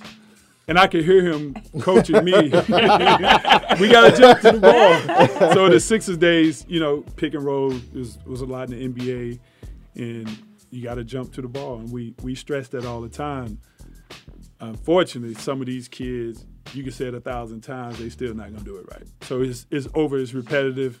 Uh, you know, you got to have experiences like we went through this year, where we lost in the semifinals. And then when I was talking to the guys on the exit meetings, I said, now y'all understand the little things like jumping to the ball, 50-50 balls, boxing out on rebounds. That, that was the difference in the game uh, at Miles. I mean, at Rock Hill when we played in the semifinals. What did you learn from Magic as a coach? Since you say you learn, Hey, no, no. you know, all coaches you learn something right, from. Right. So, so, so, so, so the one year that Magic came back and coached us with the Lakers, his pregame talk was so what kind of I mean it was you you would be so excited to play the game, but then because he was so great a player, it was hard for him to understand that. And then he played. I mean, he had what five Hall of Famers on the team, the Lakers. he didn't have. We didn't have five Hall of Famers. You know, uh, so it was hard for him to make that adjustment, like you saying to the kids today, which was in the '90s when I was coming through.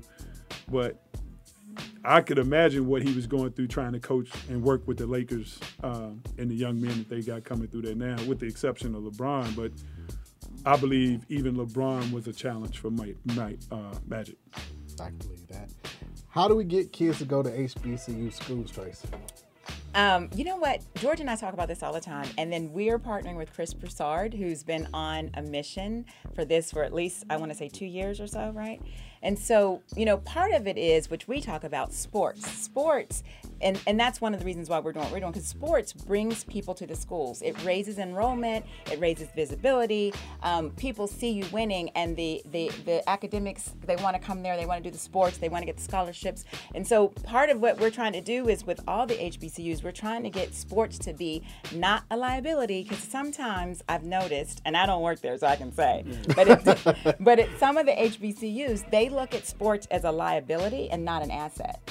And so for us, we're like, if you can just you know, make sure that the kids are getting what they're getting, they need. They have a great experience. George just does an amazing job with making sure his kids are getting a great experience um, all the way around. And then, you know, they come, they go away and they get jobs. They give back. I mean, it's a whole give back thing. It's the pride of being there and the pride of coming back when you're gone and making sure that you're giving, you know, the money and the resources. We gotta, we gotta also get the local community to support HBCUs. Um, you know, when I was coming up playing in Atlanta in the 90s through the NBA, I had family in town, so I was always with family. But I would hear the stories of the guys going when Morris Brown was up, Clark and Spelman Back and in the Morehouse. Freaknik days. Yeah, that, you know, yeah. that experience that I heard, and then you hear about the bands, mm-hmm. and then I got to campus, and I went to my first football game, and the band was not what I thought it was. You know, the the whole experience of people in the stands and cheering and, and things like that. Uh, I think we kind of, you know, because we do have other options to go to other schools and things like that. But the kids who do come, like Tracy was saying, we got to give them that experience, and that experience got to be one that they can remember and and would want to share with their children. Can I say one more thing though? It's funny because Bill Bellamy, who's also one of our ambassadors for HBCU Heroes, he told us when we first asked him, he said, Man, I went to Rutgers and he had never been to a black school, never been to an HBCU. So when he went, I think he did comedy for Howard's Homecoming uh, a couple of years later. And he said when he saw the halftime show, I think most of us who didn't go to an HBCU and you see the halftime show, and even when you do go, like it's the whole thing. And the, he said he wished someone had told him it's access. And for us, go ahead, because I know what you're saying. Yeah. No, no, I was going to totally agree. So we uh, had the privilege to have the interim president for Morris Brown on Correct. uh, about two Oh, months ago. okay. And so some of the same things he was saying, and what I took from it, and just you know, I think HBCUs depend on the families. So you know, if you went to Morris Brown or you went to Clark. Or it- FAMU or or FAMU, your dad or mom, then that's where you're gonna That's go, where you- right? But they don't, they don't. It's still a business, Right. still got to step outside that box. Exactly. And so I think, and for a lot of reasons, you know, the '60s, the '70s, you you had to kind of keep your mm-hmm. keep everything close to the chest. And, But we and- couldn't go anywhere else. Yeah, you you know. Correct. before- yeah, at first. But now, yeah. as, as doors as, as, mm-hmm. as mm-hmm. doors opened up, you know, everybody started going to see the kids at 12 years old, or you know, younger and younger and younger. And I don't think HBCUs catch, caught up, c- kept up with that No. aspect as Right. far as Exactly. you know how to to for sports wise anyway.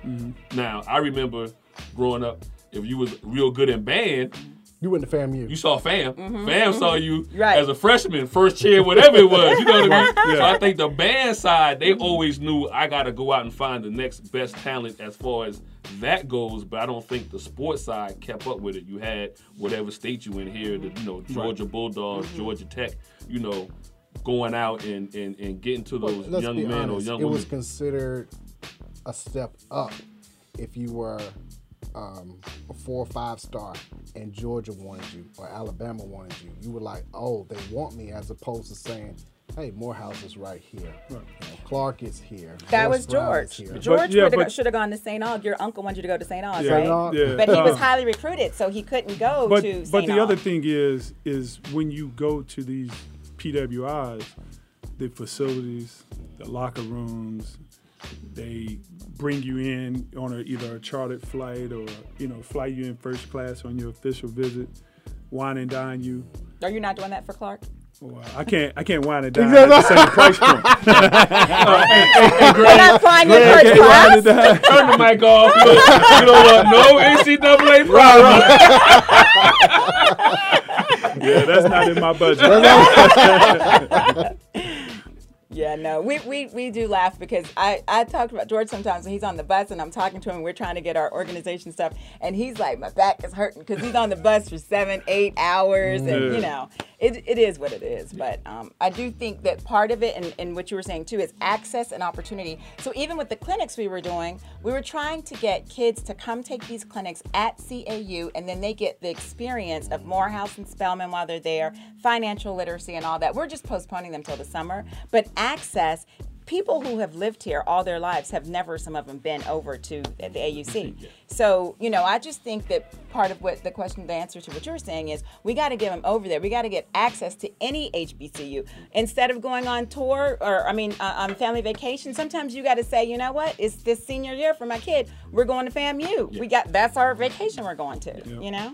I think at some point, once the top athletes start being mentioned as saying FAMU is an option, Clark is an option, Howard is an option. Mm-hmm. So when you go and say, okay, you got this great basketball player, he's considering Kansas, Carolina, Or and- Morehouse and or whatever, Morehouse, yeah. then it's like, oh. Well, but I think then that's that allows the other ones to say, well, let me maybe go check out And put it and put it one HBCU in your top on five. the top five, But, right? Yeah, right. they're I not in the top five. They're not right. Yeah. Right, I think it helps to have a, a well-known name Mm-hmm. as As yourself well, to yeah. say, you know, yeah, I'm going to I'm going to Clark Atlanta Because I know Coach. I, and I you you got rings mm-hmm. at the collegiate level. You know what I mean? You Yeah. played. You know, you've been to the the finals at finals. the pro level, so you mm-hmm. know there's pedigree. So we always hear mm-hmm. why you know kids may go to some of the blue chip schools, Right. and they're like, well, the coach has. You know, if you go there, you got a, a, a good chance to be a first rounder or get to the final four, or whatever. So you got to start having those type of accolades with the head coaches in the HBCU as well. So Yes. you know, so it, it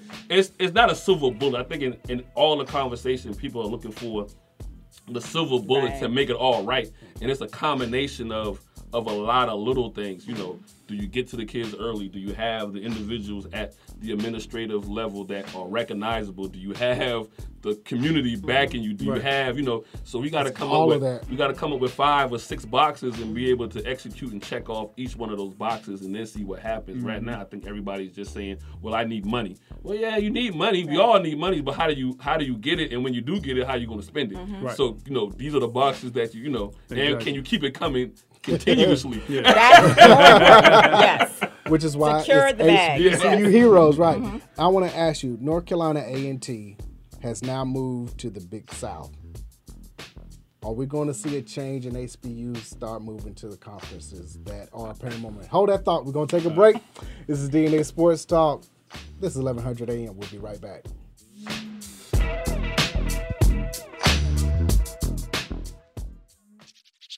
This is DNA Sports Talk. This is Ace of the A and DNA.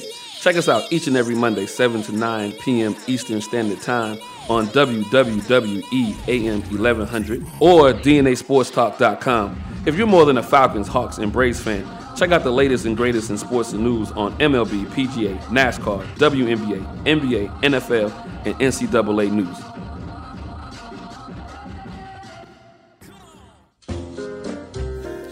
Are you tired of eating the same thing every week? Then wake up your taste buds and go to the best Orleans style food in Atlanta.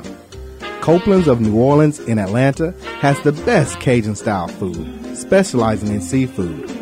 The Jazz Brunch on Sunday from 10 a.m. to 4 p.m. is the best of both worlds. If you're a sports fan, they have several TVs and a great bar to watch your favorite team. Just be careful if the Saints are playing. Tell them DNA Sports Talk sent you. That's Copeland's of New Orleans in Atlanta. 3101 Cobb Parkway, Atlanta, Georgia 30309. Enjoy food and life.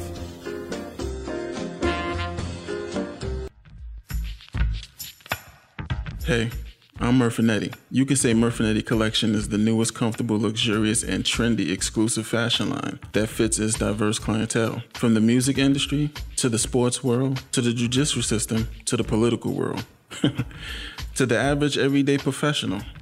Murfinetti Collection is the new way of life. www.murfinettifashions.mybigcommerce.com. Once again, you can shop Murfinetti Collections at murfinettifashions.mybigcommerce.com. Have you been looking for a radio station that gives you sports, I don't believe it! It's a touchdown! entertainment, Are you not entertained? and other special interest talk shows Well, isn't that special? all on one app? Yo, that's dope. What app is that? It's the real 1100 AM app for WWE.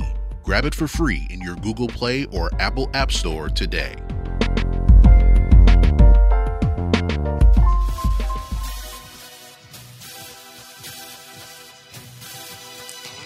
Jackie Robinson. When you hear that name, you automatically think of strength and courage. You think of someone who broke down barriers. It's time to add another name to those qualities Cicero Murphy. Heralding from New York, he is the only black American world title winner and Hall of Fame inductee into the Professional Billiards Hall of Fame. Did he endure the same treatment as Robinson? What motivated him to get to the top of a Caucasian dominated sport and stay there? Pick up a copy of the book Big City Nights, the biography of the legendary Cicero Murphy. It is beautifully written by his grandson, Tyreek Murphy, recounting what made his grandfather a historic man. You can go to Amazon and get a copy of the book for your Kindle or in paperback form. Make sure you go and read about the billiards Jackie Robinson, Big City Nights, the biography of Cicero Murphy.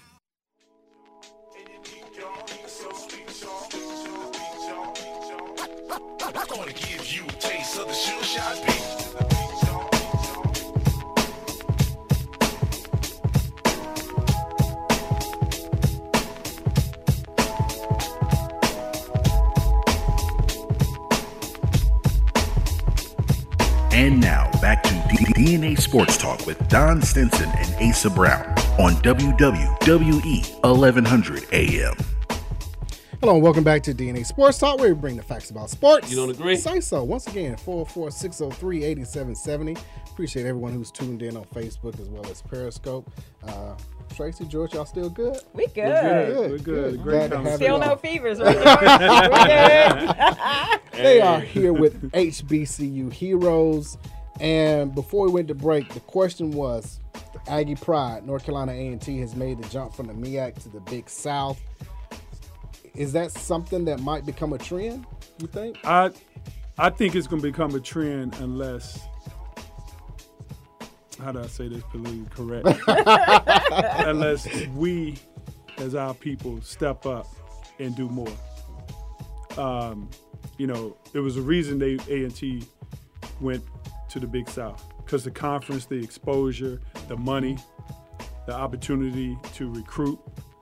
Um, Hampton did the same thing. Hampton was first. was first. So I'm sure Howard was going to make the jump.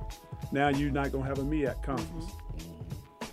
And so if you don't have a MEAC conference, the other schools are going to be like, well, if they jump, and I got to jump. And then it's, it's no longer going to be that historically matchup of HBCUs. Well, so I got a question with that. I'm gonna short term it looks bad. Now, what's the possible long term? So, like, you're not going to lose the HBCU experience. You know, how it's not going to change how they go about the the everyday campus life. Well, but know. you are because they're not going to play. Howard is no longer going to play a HBCU like a Clark, Morehouse, you know. Well, I, I they- get I they- get because of, 'cause of scheduling, you're going to be forced to Right. play within that within that conference and Right. whatnot. Um, Well, the other thing is if, if if if I'm able to put a team together that could beat a Howard or North Carolina A and T or Central, they they don't want they don't want that. It looks bad on their record. Now they can't go to the NCAA tournament. The reason why they got in the Big South is so they can go to the NCAA tournament and get that that big bag, and it's going to look good for the conference. Right. Because the conference, once you in a tournament, is spread out. Right. As opposed to individual uh, regular season championships. Yeah. But I have a question Mm. too, and I want to ask you this. So, what about resources? So, so I don't know much about Howard's athletic department, but are they going to get some of the same resources in this new conference that the other PWIs have? Because if you look at where traditionally HBCUs are now, if you take the same teams with the minimal resources and you have other teams that have training tables, that have weight rooms, that have all the things they need, how are they going to be able to compete? Well, well. So what happens is, so now that A and T and uh, Hampton is in the Big South, they can get a kid like the kid is at Dayton. Yeah. You know, what I'm saying he's a mid-major, turns into a star. Yeah. You know, now he's playing well. They in the top five. Yeah. Third year, So- fourth year, senior. So year. if they if they do it right, then they'll be able to land some of those bigger recruits because they playing in the South Conference. They won't. They would never land the, the ACC type players Right. or the Big East and the, because those are the Power Five conferences. But all the mid major competitions like the Dayton and uh, Murray, Murray State, yeah. you know they A gonna Ja- get they those. could get a players. Ja Morant. Yeah, exactly. you know. Well, so I, I, I guess I'm gonna go back. I understand the, the schedule in the conference and how you lose some of that, but I mean, NCAA basketball. There's so many games played, especially like the uh, the the all the um, I don't want to say preseason, but the, the the yeah the preseason tournaments and whatnot. Mhm. Can't maybe some of those be, you know, some of the historical black college matchups be be done then. Still- No. But still a Howard no? is playing in that. Howard's playing in the No, Pro no. Football Hall of Fame No, one on, no, in September, but though. for for basketball, That's a good so matchup. so for basketball, say like a a Monmouth, King Mm-hmm. Rice at Monmouth in New Jersey, he can't play because of strength of schedule. He needs to play conference Period. in Power the, Five. The, the, Ma- the Maui Classic, Yeah. whatever, Yeah. going to have to He's have. gotta play at Arizona. Okay, so he I can't play I. Utah, somebody Okay. like that. And so, so what's going to happen to Howard and A and T because of the strength of schedule?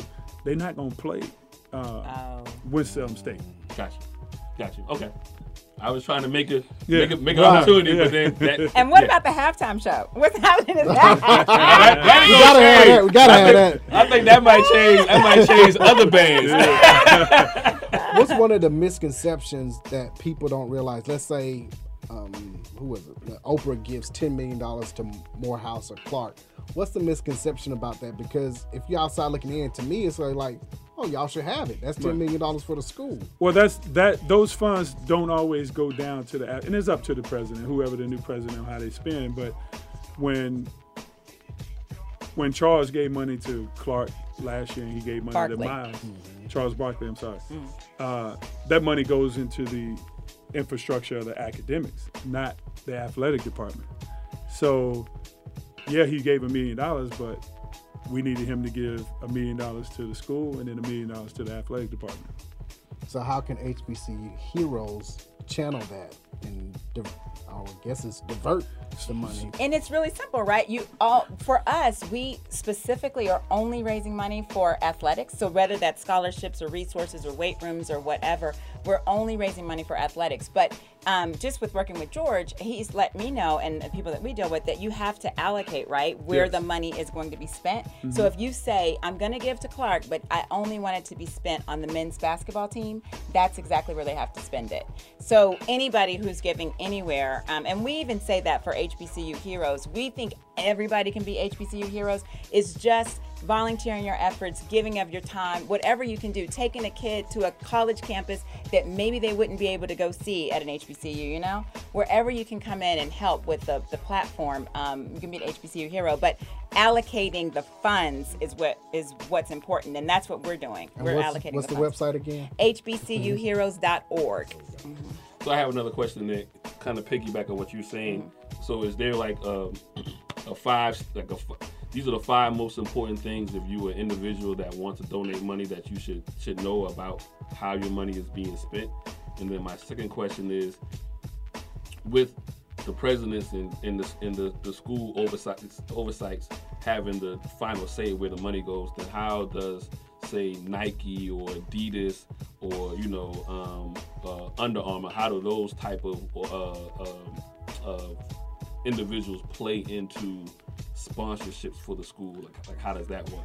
Well, the, NCAA the, the so shoe rules. companies, the shoe companies want the athletes. Okay. They want the athletes wearing their brand. They want a product on the floor that's going to be exciting, and they're going to get a million, million views. Uh, you know, I think if we can get all the HBCU games streamed, like none of our home games are streamed, unfortunately, and we we go on the road, everybody's streaming games, and like we're missing an opportunity. Uh, I might get in trouble. For that.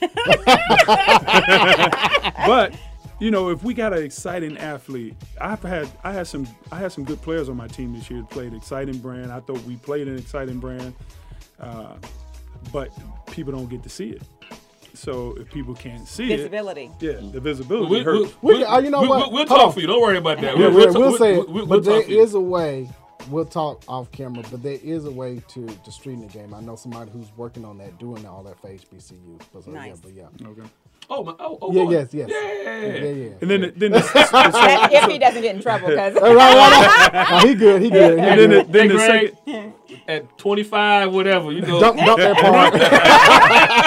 part. we got you covered. uh, so what was it, the second question? So Oh. when so when when like Tracy said, when the when the when the money is earmarked to go in a certain place, legally you can't spend it somewhere else. Okay, and I, and I, those are again, that's those are things I think that people I didn't know. Mm-hmm. So basically, like a government, you know, where does our tax dollars go? Right. You know, and most people are like, oh, I spent my taxes. But like, nah, your taxes is. It ain't necessarily going to the road. Right. That that E one four, you know what I mean, is for whatever. And so those are the things that when you hear someone giving to any school an X amount of money, we general public is thinking, yeah, they got it, they good. You know, the programs, these programs should be fine. We don't understand that those, we just said, those things are earmarked. Oh no, that money came from whatever celebrity, mm-hmm. but he or she is a science fanatic. Right. And so that's where the money, you know what I mean? Exactly. That's where the money Exactly. is going. They care less about sports. They, you know, they, they're worrying about the environment, and so they want to see individuals. And so, I, that's that's new to me. I wasn't aware of that. It's, but you know what else? I think too, it's there's the whole grown and sexy component, like bringing an NBA player to coach an H- HBCU. So now you got Theo Ratliff coming to see his games. You got there's been who else has come to see some of your games? Dale Davis Yeah. has come to games, and these are guys I've played with. Mm-hmm. Uh, you know, But There's a lot, but there's a the thing about the visibility and the access. Now you've got people like that who are saying, "Hey, I'm on social media. I'm at this game with G Lynch because I played with him at the Sixers." Blah blah blah. All of that helps. And then again, these guys who have a lot of money and had a lot of access, when you tell them what's going on because they didn't know before, now they'll say, "Okay, the Charles Barkley's of the world because he gets it." I'm going to give a million dollars. You know, Kevin Durant, and when he's given his money next year, maybe he'll hear one of these stories and he'll say, I'm going to give to Clark or wherever. I mean, And, win, and winning helps too. You know. Yeah, winning Yeah, helps. exactly. Right. Semifinal Exactly. is great. Exactly. Finals is you know what I mean. Yeah. Hanging- I told my guys. I banner tell my guys that story. I tell my guys that story all the time because I experienced it at Carolina. When you winning and you go into championships, people want to be around winners, Yes. and they reach deeper in their pockets when you got a winning program. Yeah. I, going back to that point of celebrities, we see the Hawks' attendance is up, and they're dead well second to last in the East. But you got a star in Trae Young who was personally recruited by the Migos, who sit courtside. So Yeah. when you Wow, have those I didn't people, know I still that. disagree with all that, but I, I know- but- I but know you wanted but- Luka, But I- I but- agree, But, I but- understand why. but you see why. the the the, the, the draft was made, Yes. or the switching, the dropping down, and whatnot. I understand why it was. I just don't because he brings celebrities courtside. Mm-hmm. 2 Chainz courtside owns part of the uh, College owner Park. The college G part League, of yeah, mhm. So Yeah. bringing in former players that are at the games. It's like, oh, I can go to Clark game and I can see, right? You know, Dale Davis there. I can see Mutombo Mm-hmm. there. It's, More, you know, more, more eyes on yeah. anything is good. Yeah. Mm-hmm. But yeah, we're gonna try and get you some some streaming to go over there Uh. so people can, can see the games and everything. Once again, the award is when the It's show. April 2nd, Thursday, April 2nd, um, at the Loft at Castleberry here, uh, Hill. And then the esports competition is Sunday, April 5th at Access Replay. And tickets or whatever for that. On, go we- to um, www.hbcuheroes.org. Okay. How, how do you feel about the the NIL, the name, image, likeness?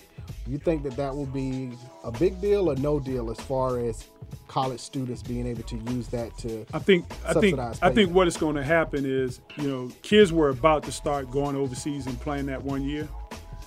So for that one year that the NCAA can hold on to a superstar, it'll help that. And I think I think they should have done that long time ago.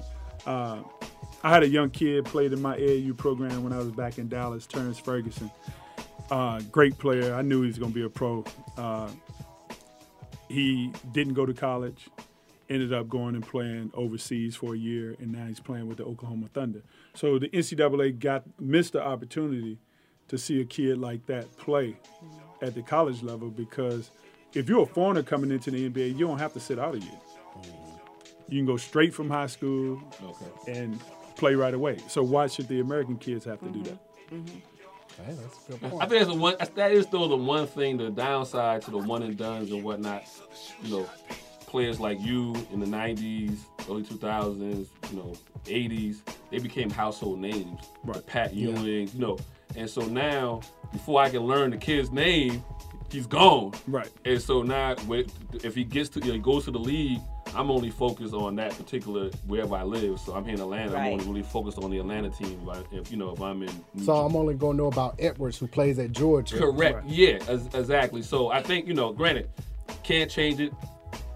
Cat's out the bag. It is what it is. But that's the one thing I, you know, I missed the three year, you know, I want kids to go get their money. Don't get me wrong. Right. But I missed the three years, you know, and and having real battles as far as longevity with, you know, Kansas and, and Oklahoma or Kansas and Duke or, you know, Duke and North Carolina's a different different bird. But, you know, as far as real competitive battles now, it's like every other year, Yeah. or you gotta wait till March Madness mm-hmm. before you know you really, you know, Before you make a name. yeah, yeah. Whereas they were making their names, you all making your names day one. Exactly. You know, just, Yeah. you know, it, March Madness wasn't the time you made your name. You making your names in the regular season. Exactly. Whereas now the kids have to make their names in, the, in March Madness, or they don't even if they one year if they're not worried about it, they already know. The Ben Simmons is what I mean. Right. Ben Simmons didn't put Cole- all- Cole he, he- Anthony. He, didn't. Yeah. He didn't. Well, Cole put he put effort in, but Ben didn't put. Cole me- ain't put no effort in this year. Oh, no, no, this year, he got year, shut down by but- Trey go ahead. Jones. Really? But- no, no, no. My, I, I'm okay. still salty. My bad. I'm still I back upset. up, I about back up a little still bit. But, I, but you know, definitely Ben Simmons to me, you know, you look at him, you know, with LSU was 17 11, you know, he knew he was going to the league. Yeah, but I think I think I think he got hated on when he was at LSU. And It's that's hard. the other part when you get a young kid coming in, he got all the hype. So the guys who've been there for two and three years are like, you know, I've been here, I put my time in. And that, you know, some kids can't handle that. Gotta ask. You, you ready for your question? Who would you take, Ben Simmons or jo- Joel Embiid? So you to asking build me around, who? To build around. No, trade. How about I go back? yeah, who, who would you Because trade? one of them I would, going I would be there trade. next year. No, I would, I would trade Ben Simmons. oh, you, You hear kidding the big man. No, because because reason why you can't. There's there's something going on there, and unless Ben Simmons develop a jump shot, no one else around the team will develop. Gotcha. And then you so you can put other pieces around Joel. uh, Joel Embiid, and you they you seven footers don't come around like that. Well, I won't go against you. 'cause I'll get rid of Joel. I O- will. Only I- because I the way the league is set up now, and he stay hurt. More because he Mostly stay hurt. Maybe Nah, 'cause- but you gotta you gotta kind of watch that. Is he really hurt or is he faking an injury? Oh, that's Oh, right. okay. Low management. no, no, no. I mean, you know, Talking or, you know, because maybe he's trying to get the coach fired. Yeah. Mm. Gotcha. Why why why why did um was the Butler leave? Because they were soft. No no no. No, no. I, I oh, See, I think Butler left because he had issues with Ben Simmons. I can see that. But I always thought the coach did. Now back to coaching. But no, Ben Butler's a dog though, so No. he didn't have. I'm talking about he Brown. grew up the playing like I'm gonna play regardless. I'm gonna come after you, and I thought But it Ben came Simmons out. It was a little came soft. out. It came out in the All Star game a little bit though. There's something yeah, there. It's something. And then you know, I think you can get something for Ben Simmons. I don't know how much you can get for Joel Embiid. Mm. Okay. Okay. I can Hey, go we take it from you. I know, right? You sit, you sit where you sit there for a reason. For a reason, right? I gotta ask you. You played with the Lakers. You wore 24, which was Kobe number, and 34, which is Shaq number. Well, so when I got to the Lakers, Tony Smith was already wearing 34. And then after my first two years with the Lakers, I was like, man, we losing games. You know, I'm superstitious. Let me change my number. but I was a big Len Bias fan, so I wanted I wanted 34. And then so the second year I said, well, let me wear I don't know if it was 30 or 24. Uh, it was 24, and uh, because it was closer to 34, and uh, and then my last year I wore 34, and then I got traded for Shaq. I think I got traded because Shaq wanted that And number. Shaq number. so you still mad at Shaq about that? No, I ain't mad because I, I would have made that deal myself. You would Wh- when did you understand it's a business? My when I got When you traded. got traded. It was funny because I was doing a basketball camp uh, in uh, Palos Verdes, and uh, my girlfriend at the time called me and said, "You just got traded." I'm like, "Hold on." Now Jerry West, his son was in camp. He dropped his son off at camp every morning. He morning. did the two fingers like. And I'm like, he could have came in and said, George, let me holler. at you." That's a didn't business yeah. right there. So I'm driving down the 405. you know, you just got traded. I was like, where? You're like, Wow. Vancouver. Right. That's how I found out. Mm-hmm. Man. And I knew it was a business then. Well, now you find out over Twitter. Right, yeah, Yeah, right, yeah. Yeah. Somebody tweets Or- saying, hey, or so and so trade. You like, Instagram "Yeah, that's TV. me. Right, right. oh, that's my Like, number. oh, that's right. That's my oh. number. I've been traded. I've been in this package. Mm-hmm. Uh, a lot has been made now about Lakers, Clippers. We saw what happened yesterday. Who do you like In the Western Conference Final. in the West Conference Finals? Seven game series. Who you got? 'Cause that was gonna wind up. Oh man. Well, the Lakers beat finally beat the Clippers the other night. I was Keyword- I, I finally. thought you know, you know, I'm a Laker, but Mm-hmm. uh, they got to beat them. They got to beat them the end of that, that first week in April April. for me to believe that the Lakers uh, got enough pieces. It's, it's, Who you like, Lakers or Clippers? Lakers. Your Lakers. Mm-hmm. but you know, it's funny when George was playing for the Lakers, and back I lived in LA at that point too. The Clippers were the team that nobody remember. Nobody Yeah, went to their game. Like people would give you tickets, I'd be like, "No, I'm good. I got a friend that plays for the Lakers. I'm good. I don't even want the tickets." now they've made a really great turnaround, but I'm still I'm I'm diehard Lakers since he played there. I'm diehard Lakers. Yeah. I'm going Clippers. And I, I don't have a dog in the fight. but I'm going to go in Clippers based on all the moves that have been made. It's a battle in LA. I mean, both. So you like the Joakim Noah move? I don't. I I don't mean, think- well, I mean, it's a roster spot. It's I- I- no- yeah. Well, the, the, the other Yeah. problem. So so so now you know the Clippers have been making some nice moves, but is it going to be? Is it going to become a a playing time issue in the playoffs? Oh. I don't Because you think got so. Reggie, you got Reggie, you got Williams. I get it. I, I, I think. and it, you you gotta know, you gotta find Beto- your eight man roster. Right. Morris is Morris gonna be around? So I'm gonna ask you this question. Mm. So when you go in a situation like that, if, if you've been in one or you you know been in the league and seeing, you kind of know what you're going into, especially this late, late in the season when you get brought onto a team. So you you know you got to know that my minutes aren't gonna be high. Or do you go into that thinking that you know what? Yeah, I want to be that seven man every, every, rotation. everybody is different. Gotcha. and you competitive. So if you sitting on a bench and you lose and you think that you could have contributed, now you might say something. Either whether it's in the media, you might say something in the locker room. You know, I, I I get you, but I think that's the difference between uh um I can't call his name, coach for Clippers. Um, Doc, Doc Rivers. I think Doc is much more prepared to handle What he had with that, Boston? That type of attitude from a player than Vogel is. Well, Jason Kidd is well. LeBron is the coach, It goes LeBron, Jason Kidd, Frank Vogel. Well, if LeBron's the coach, and you, you, ain't, you, ain't, you ain't gotta say a word. Oh, you no trouble. I'm more afraid of you get in trouble on this segment than the NCAA. So you ain't, gotta, you, you ain't gotta say a word. So let's say LeBron's the coach, and I, mm-hmm. I got past history when LeBron's had locker rooms like that since LeBron's the coach, and how, how, how has it wind up?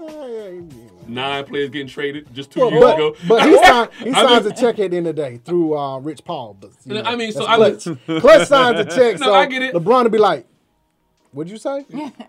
I ain't signing. Well, the Kuzma's still today. there. He done said all kind of stuff. Now he may not be next He, year. he, well, Kuzma put the crown on him Uh, yesterday, so they all you. is forgiven Yeah. now. But that was his trainer, though. I get you. So I, all is I just I feel we all know it's coming to April, Western Conference Final, unless somebody severely gets Yeah, hurt yeah, on either team or whatever. You know, it's, it's all about who can not be in the first or second round going six, seven games, who can end their series fast faster than the other and be rested for that Western Conference Final for the most part. Um, but I just think coaching wise, even before all the moves were made, I just thought the Clippers were better set up than than Oh, the yeah. Lakers. Oh, yeah. You know what I mean? Yeah. So to so to add these pieces, Pat Doc, Doc Doc has all that going on. Had it in Boston. Garnett was fiery. You know what I mean? He had all those guys. You know, ten He's years ago. Now, how much basketball do you watch while you're in the middle of your season? I watch. Uh, I watch a few NBA games. You can't. I mean, to me, the NBA doesn't really start playing until the last 18, 20 games. You know, regular season is after All Star. But he won't miss a But- Carolina no, game. I know that. Exactly. Yeah. But, but, but, but I'll watch. I'll watch the Celtics. I'll watch the Lakers. I'll watch the Clippers. Uh, I, I'm a Westbrook fan, so I'll watch Houston. Uh, you like small ball? I'm about to say, yeah, is small ball gonna work with Houston? Yeah, I don't know about the playoffs. Playoffs is a slower. They slow it down. They're gonna have to hit a lot of threes in the playoffs. Would that work in in in college? Like right now, would you be able Small to, ball to work in would college. be able to There's no true that? post players. Got you. Okay. So you're recruiting right now. Are you recruiting us to run a small ball type offense? I want to. Yeah, I want to shoot a lot of threes. Okay. I had a s- I had a six ten kid tell me he he never he didn't like playing in the post on his exit meeting. I just about to ask you. So what? what You eh, I wanted to do He's 6'10. six ten and told me he don't like playing in the You want to hit him in the waist? didn't You You want to cut him in half. so I got a question. How for you, that. how do you keep your No. composure when? S- I mean, Like, I mean, I, I put it this way: I'm recruiting for a big man. so, so I, so I got a question. So with, with the with the Mm. the way the league is going right now, do you ever see it coming? That's the other reason why I talked about Joel and Embiid. Like I let him go. I don't think the league is going to come back to where Like The a big man Shaquille is a like a O'Neal. Shaquille, point. where you know you, you have a power guy that can slow the game down. You're going to have the Porzingis and you know six ten guys hovering around the well, three point line. well, the problem is the regular season. That's fine, but when the playoffs and it slows down and each possession counts, you need that big man. Gotcha. So that's that's that's, that's a good thing for the Milwaukee Hawks. then. So that's a good thing for Milwaukee. I'm talking about No. the future for the Hawks, but I Yeah, don't with Clint know. Capella. Yeah. I don't, I don't, I don't see Milwaukee coming out of the East. Really? Who you like? I think Boston.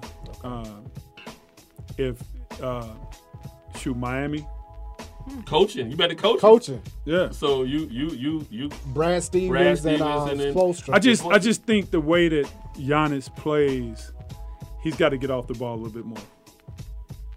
Okay. And if he go to a seven game series, it'll wear him down. I can see that. okay. I, I'll go with that. I, I said I, I like Brad Stevens because he has a Butler type team where Yeah, they're gonna they're gonna pack it in. Right. They ain't gonna let you come down the lane. Brad Stevens does more with less. than anybody. Like, he- Oh, yeah. he- he's, he's a a Larry few- Brown. Yeah. Doesn't need a superstar. Like Right. he's one of the few coaches that doesn't need a true superstar to win. So so Right. what what happens though is if he can get his guys to play hard throughout the regular season, they put themselves in a better situation when the playoffs. They're gonna get that home court advantage or that top four seed. Yeah. And then see how it shakes out. Yeah. Can you put into words what the Carolina and Duke rivalry is?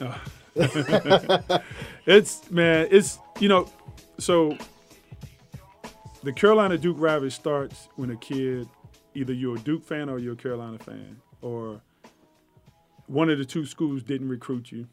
So if you go to the other school, the rivalry starts then, before you even step on campus. Mm-hmm. then the history of the, the rivalry, you know, and then the former players, you know, you know, although I'm, I'm friends with Christian Laettner, I know Brian here, I know Bobby Hurley, I'm friends with Grant Hill, but the rivalry during that time was so heated. At least in the '90s, when I was coming through, we didn't speak to them. we wouldn't, you know, when I got to Carolina, you know, King Rice and Rick Fox and J.R. Reid say they better not come on our campus. Mm. Now it's a little bit, you know, social media, they Yeah. friends and all that. But as a former player and we watching the games and going to these sports mm-hmm. bars, you want to win every game. But Don, wait, I gotta tell you something. So Saturday night, I went to the sports bar to watch. I because there's a Carolina bar here, right? He didn't come. I know why he didn't come because he didn't know if we were going to win or not, and he needed to be at home. Right, So where you can he cuss, is. throw But stuff. No, Yeah, look, oh, three o'clock in to the me. morning, he texted me something about work, and I was like, "What? Okay, it's three o'clock in the morning." And he says, "What are you doing up?" And I told him I couldn't sleep. He said, "Man, I can't get over that game tonight." I just, I was like, "Really, George?" hurt 'Cause you. it So the first one really hurt. Yeah, no, like this, one, this, oh. this game, I was like, I don't think Carolina he will be was able to play that devastated. But that first game. one- that that first first one. one hurt. It's the uh-huh. One rivalry that runs deep. It Two- runs deep. A free throw and a rebound. Right, Yeah, a free throw and a rebound. So He you can still get emotional. Yeah, he gets Oh, very yeah. Oh, emotional. Yes. uh, looking at that championship game, you all played Michigan earlier in that season. Mm-hmm. So were you more prepared to play him in that championship game in '93? Well, it's funny because people ask me about that game all the time, and uh, I tell them, you know, Dean Smith. If there's anything I learned from Dean Smith as a coach, he prepared us for every situation. We were we were in practice one time, and we always did this situation where uh, the blue team, which is the role players, he'll give them a 10 point lead, 15 point lead, whatever. And then the starters, and you had to run for everything. So if you lost, you had to run. So he would give them a 10 point lead, put three minutes on the clock. He said, All right, y'all got to get back in this game or, or win it. So this was in November. This is we, we played Michigan right before Christmas that year. This was in October. And this is when you could have three hour practice. So we'd already been practicing for three hours. and then he'd say, All right, situation 10 minutes, get the blue team 10 minutes, made the score like 67 and 77, something like that. So we we competing to get back in this game. We get back in the game. Donald Williams calls timeout. Oh, like he dives on it. Like it was a great play. We I don't know if it was a trap, loose ball. He dives on the floor, and normally, you know, when you see Carolina players dive on the floor, they run over, pick him up, and Right. man, Coach Smith gave us his look because he called timeout. Nobody calls timeout. Nobody burns his timeouts. He put us on the end. This was after a three-hour practice. He put us on the end line and we ran. I swear we had another 15 sprints. And we sitting here, we like, you know, we coming back. We tied the game up. He called the timeout, and that was ingrained in my head. So we get to April. We playing Michigan, and even when we played them in November, I would, I was allowed to just go trap whenever I wanted to. Okay. Yeah. So I would told Derek Phelps during that game, I said, look, anytime Jalen takes it out, you play in front of Chris Webber, I play behind him. Because I knew that I could, like I could guard one through five. So I could I could guard him. Right. If Chris ran out, I could run back and catch him. So we threw a two-man trap on them. They weren't prepared. Jalen take it out. Chris Webber was trying to handle the ball. So I knew I could deny Chris the ball. So they were burning timeouts. So we go to the bench, and Coach Smith was like, "They don't have any more timeouts." I mean, every coach, every coach on the bench was telling us, "You don't have no more timeouts." And all I could remember was That 50, the, the the- sprint, the sprint. so so go back in the game. Jalen takes it out again, and we and we were trapping them in November, and they didn't have a press offense. So in the championship game, we trapping and they don't have a press offense. Even after we trapped them three times, they burned timeouts. They didn't have a press offense.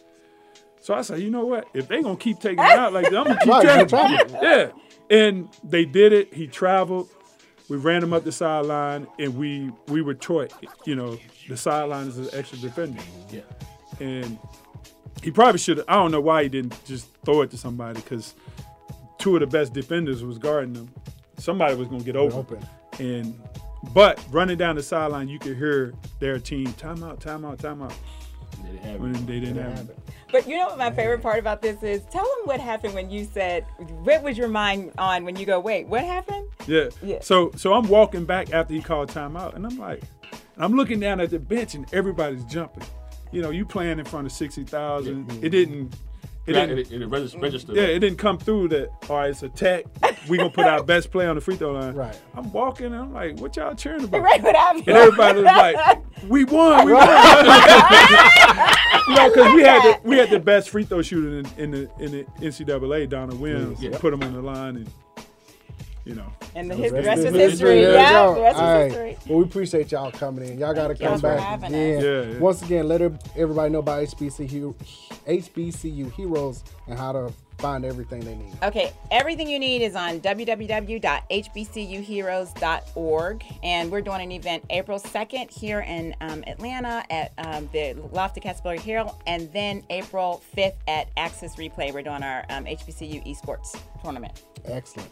And you can find DNA Sports Talk on Instagram, DNA Sports Talk on Twitter, DNA Sports Talk on Facebook, DNA Sports Talk on Snapchat. Reach us directly. DNA Sports Talk at Gmail. Website. www.dnasportstalk.com. Back here next Monday. On WWE 1100 AM. See y'all next week. Peace.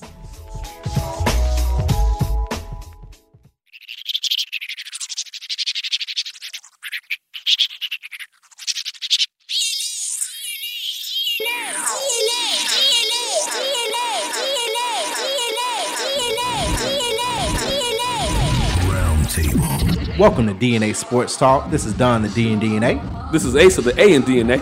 Where we come to you live each and every Monday, 7 to 9 p.m. Eastern Standard Time. On WWE AM 1100, iRadio Now, iHeartRadio, TuneIn Radio. Where we bring the facts about sports. If you don't agree, say so.